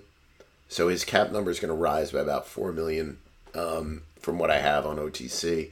But he's already set up to be a post June one. Um, I think the next one would be to do what I mentioned with Jameis Winston um, get his contract in order to be like, look, we're not going to have you back next year. Um, you can get a job somewhere else and maybe do something. You know, we're we're better for worse. We're stuck with Carr. Um, so I, I think that's what they would do, and then basically all those moves I mentioned. I mean, it's just restructuring everybody on your team and you know cutting a couple of those low level guys, hoping that Demario Davis will retire. Um, you know, if Davis retires, you know, you drop his salary down to the minimum, you let him retire after June first. Um, you know that that's basically what you have to do. Uh, Connor, what has Josh Allen's uh, from the Jaguars' performance this season done for his upcoming contract? Did they uh, or by not extending him on the uh, in the offseason? No, I you know I I am not you know unless there's something obvious coming up that um, you know really makes you think that you know that there's going to be a a massive, massive, massive change in the market. Um, you know, and once Nick Bosa gets to 35, I mean, there's no, you know, or 34 or whatever he's at, there's no real change in the market. And when you're looking at a kid who's drafted, you know, top 10, um, regardless of what he was playing at, it's not like he was going to go and sign for $15 million a year. Um, you know, that, that wasn't going to happen. So, you know, you, you look, um, you know, at what he's done you know, he's been steady the last three years with his playing time. Um, you know, his pressure production, uh, I'm sorry, impact play production is really good. Uh, pressure production has been solid, and this year is going to be much better. You know, he's um, getting a lot more sacks that are in there. Um, you know, my opinion of it is that obviously he's increased his value. He's increased what he's going to be asking for, whether they pay it or not. Um, you know, who knows? But uh,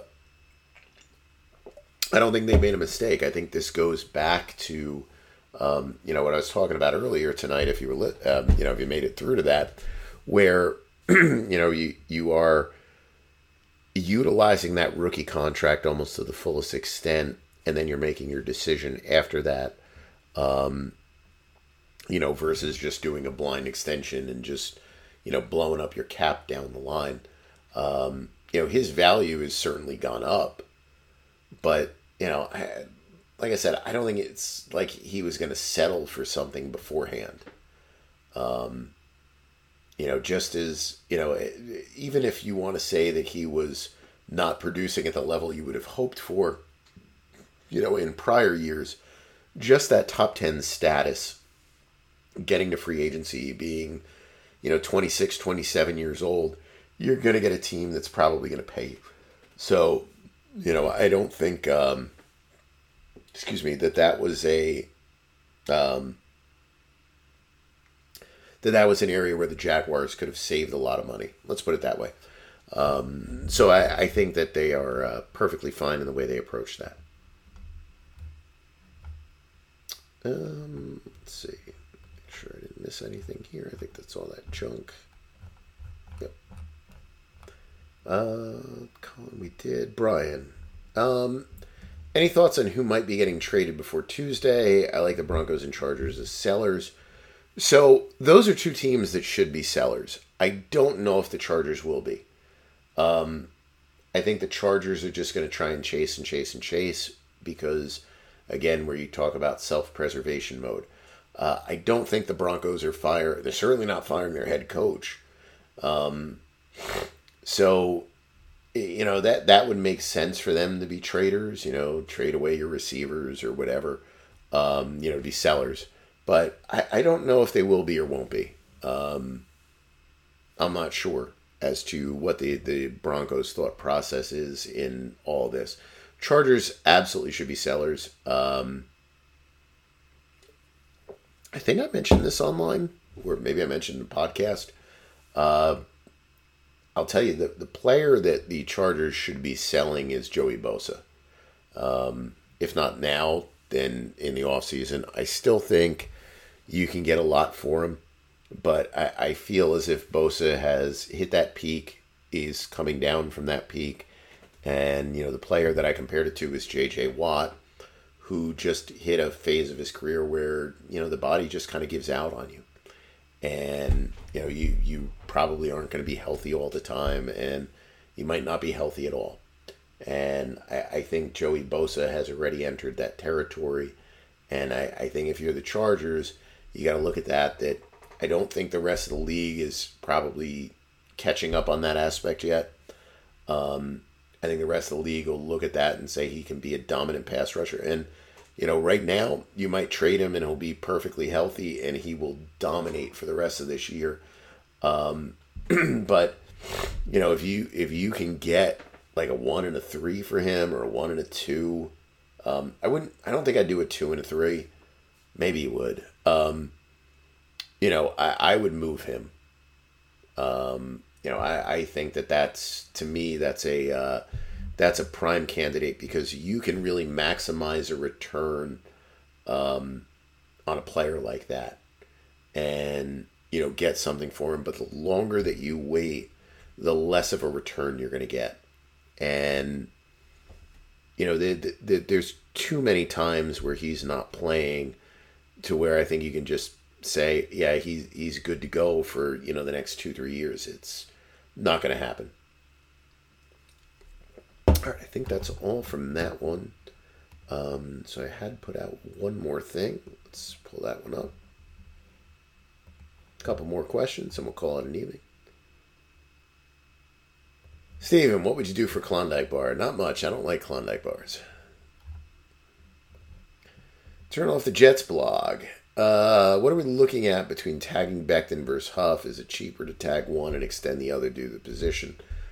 Um, man, I don't know why the Jets would tag Becton. Um, I, I'll be honest. I, I would let Becton walk. Um, he's a, a walking injury. Um, I think the motivation is an issue. Um, you know, he really hasn't been that good. Um, I have him down at five eight.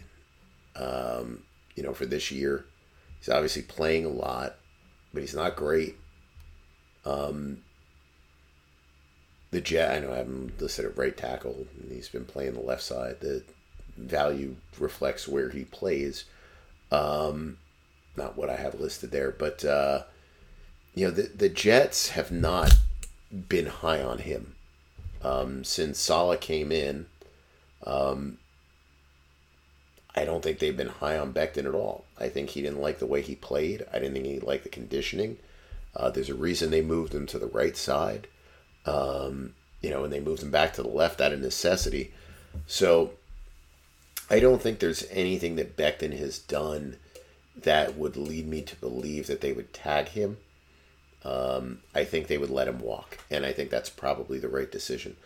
Huff is much, much, much more interesting. Um, the Jets, let, let, let me pull him up here. So he's going to get a lot of money in free agency. Um, just because some team is going to pencil him in as being a full time player right now he's still only playing like 35% of the snaps. Again, if you look at the way the Jets have utilized him, you know, even the last two years, it's just it's not enough to justify, you know, paying him twenty million dollars a season. Um, you know, if you're only willing to put somebody in in situations that are obvious passing downs, um, and you have to pay somebody to play the other 65% of the snaps, you cannot justify paying $20 million to um, somebody who's going to play 35% of the time.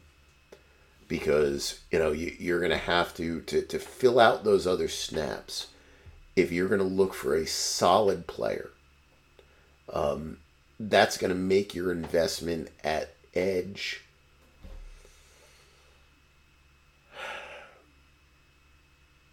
Probably in the ballpark of 37 million. You know you'd be spending say 20 on huff 12 million on a prime replacement um, and then another 5 million for kind of your jack of all trades guy who's going to do a bunch of stuff. Um, you know that that that's assuming that you sign somebody. Obviously, you can you can draft. You know, it does to me. It doesn't make sense with the way they utilize him. Um, you know, to go out of your way to extend him at those kind of dollar figures. Um, you know, if you're going to tag of the two, it, it's a it's a tough call because it's one guy who, if he's healthy, is going to play all the time, versus another guy who's a part time, like barely a part time player. Um, so I don't know. You know, I, I think if I'm the Jets, um, down the stretch, I need to give this guy more playing time. And I know his playing time has crept up a little bit more in the, the last couple of weeks. Uh, you got to give him more playing time. You have to see can you trust him to be on the field 60 to 65% of the time? If you can trust him to be on the field 60 to 65% of the time, Huff is the guy you tag. Huff is the guy you consider extending. Um, if you don't, if, he, if this is the only role that you see for him, well, you know, there's a reason why you drafted a pass rusher this year. Um, you know, and Johnson has certainly been better his second year. Um, you know, you you you can consider maybe a tag and trade. Uh, you know, if that option is out there, but I, I don't think you'd be looking to tag for any kind of long term thing in there. But I, I wouldn't I wouldn't tag Becton at all. And I can't imagine the Jets would do that. Oliver, what can the Packers do with Bakhtiari? Uh, not much. That's a bad contract. You know that that's another example. Now, that was probably an Aaron Rodgers influence deal, um, but that's one of those you you rush into an extension for really no reason. Um, you know they did that middle of the year, and it's been a disaster. It's been hurt every game since then. Um, you know, so next year, I mean, you cut him. You know, you, you save 21 on the cap, 19 million dead. You know, it is what it is. Uh, you know, it was just a, it was a major misfire by Green Bay on that one. Major misfire. Brian, uh, what do you think Huff will uh, get in the open market? Edge franchise tag will be about 22. I think he gets 484 with around 50 guaranteed. But I think my fellow Jets fans think he's going to be closer to 15 per year. 21 million is in the Hendrickson range, uh, which is where he should be. So yeah, I'm I'm with you on that. Um, you know, in the past, if you go back and you look at guys who've been kind of part time players uh, with one team, they've basically gone for anywhere from 15 to 18 million dollars a year. Um, you know, with the the team that they're signing with, assuming that they're going to be full time players and that their production will increase accordingly. 80% of the time, it probably does not increase accordingly. Um, but maybe about 20% of the time it does. If we adjust where those numbers were in the past to where they would be now, yeah, I think that's what you're looking at is like 20, 21, 22. Um, I think he's too productive uh, as a situational rusher to settle for what would be the range that Lawson was at before. Um, you know, which is that $15 million a year what you're talking about. You know, like uh, Lawson and Hendrickson were at that when, you know, they they were, you know, not as proven. Like, uh, so if we have Carl Lawson, it's just a waste to have him on the team at this point. But, um, you know, if we, we look back to see where he was, it was like he was a 40% player. The Bengals jumped him up to uh, 68, I guess it was, in his final year there. Um, you know, the productivity really didn't increase, right? Five and a half sacks versus five the year before. Um, there's our tackles for loss. You know, five and four. So I think they looked at that and they looked at the money that he was looking for, and I I believe those are where the numbers came from. Um, you know, I think they looked at that and they said, you know, it, it's not worth doing the the extension. And I'm sure they offered him something. It's not like they didn't offer him anything. Um, but it was probably a little bit uh, on the lower end than what the Jets were going to do. So, you know, I, I, think when you look at those numbers, you can get an idea that they didn't see him as a full time player, that they tried him as a full time player, they didn't see it. Um, you know, and so they jumped forward. So, you know, they replaced him with Hendrickson, I think in 21.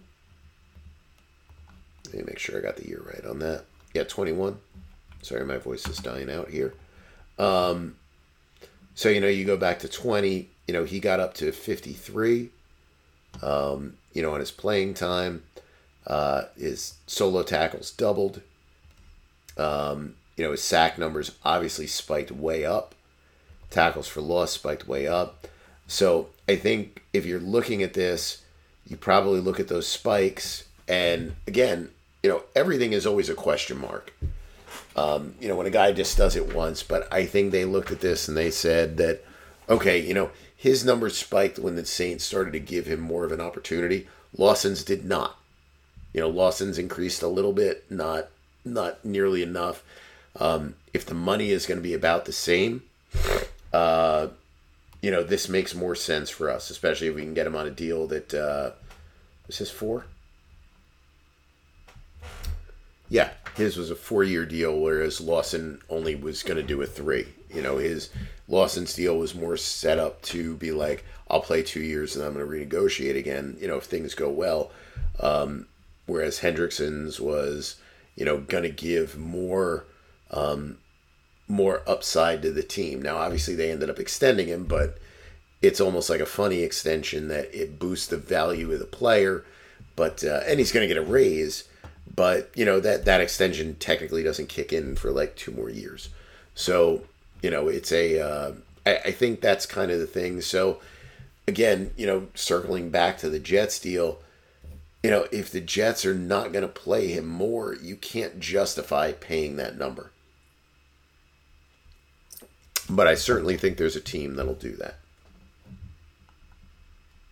Probably a couple teams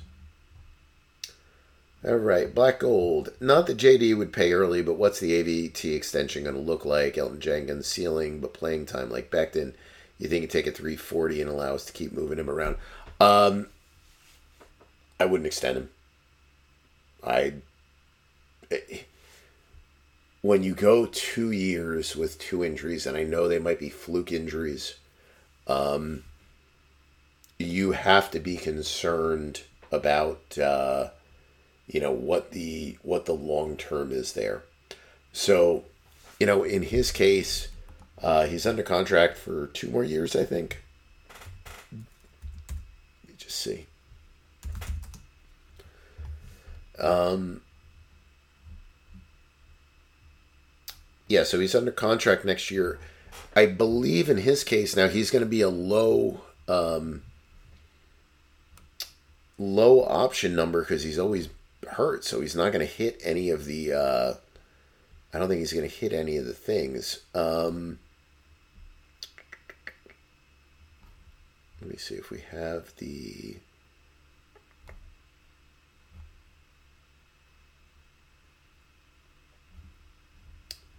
Let me see if we have the option projections. I'm not going to go based on the numbers. I'm just going to see where he's at.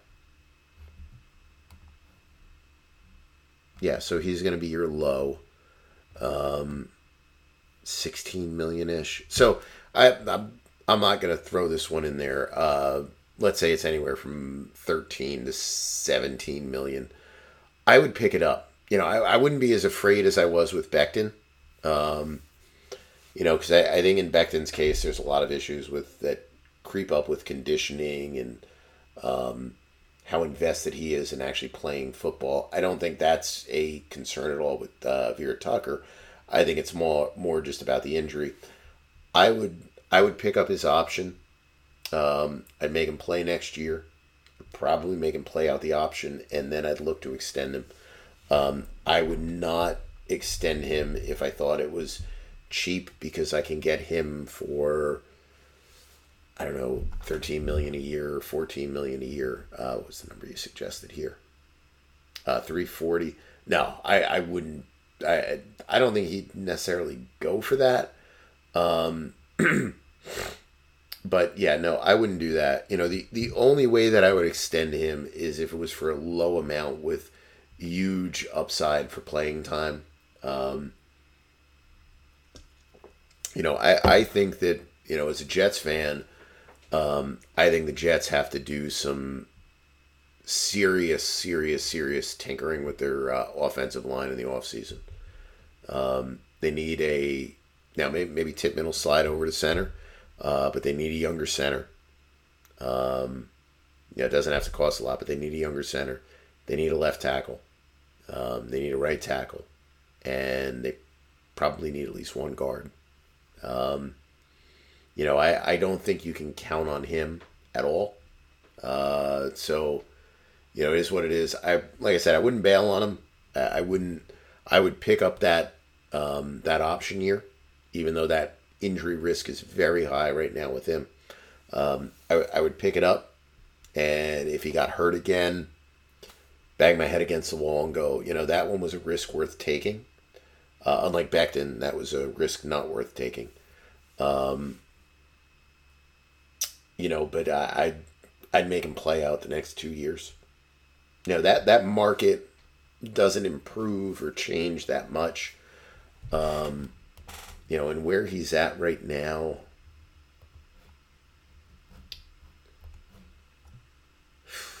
you know, as a guard,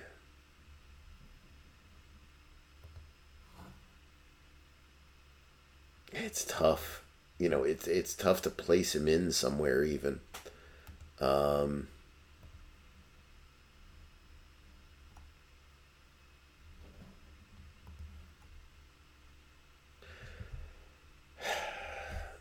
given where he's drafted, the investment that Douglas has in him, um,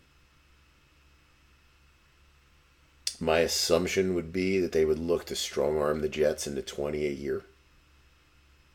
Um, you know, assuming he's healthy. I'm not. I'm not saying right, right now. Um, but I I don't think they would look at him and say Jenkins is their upside.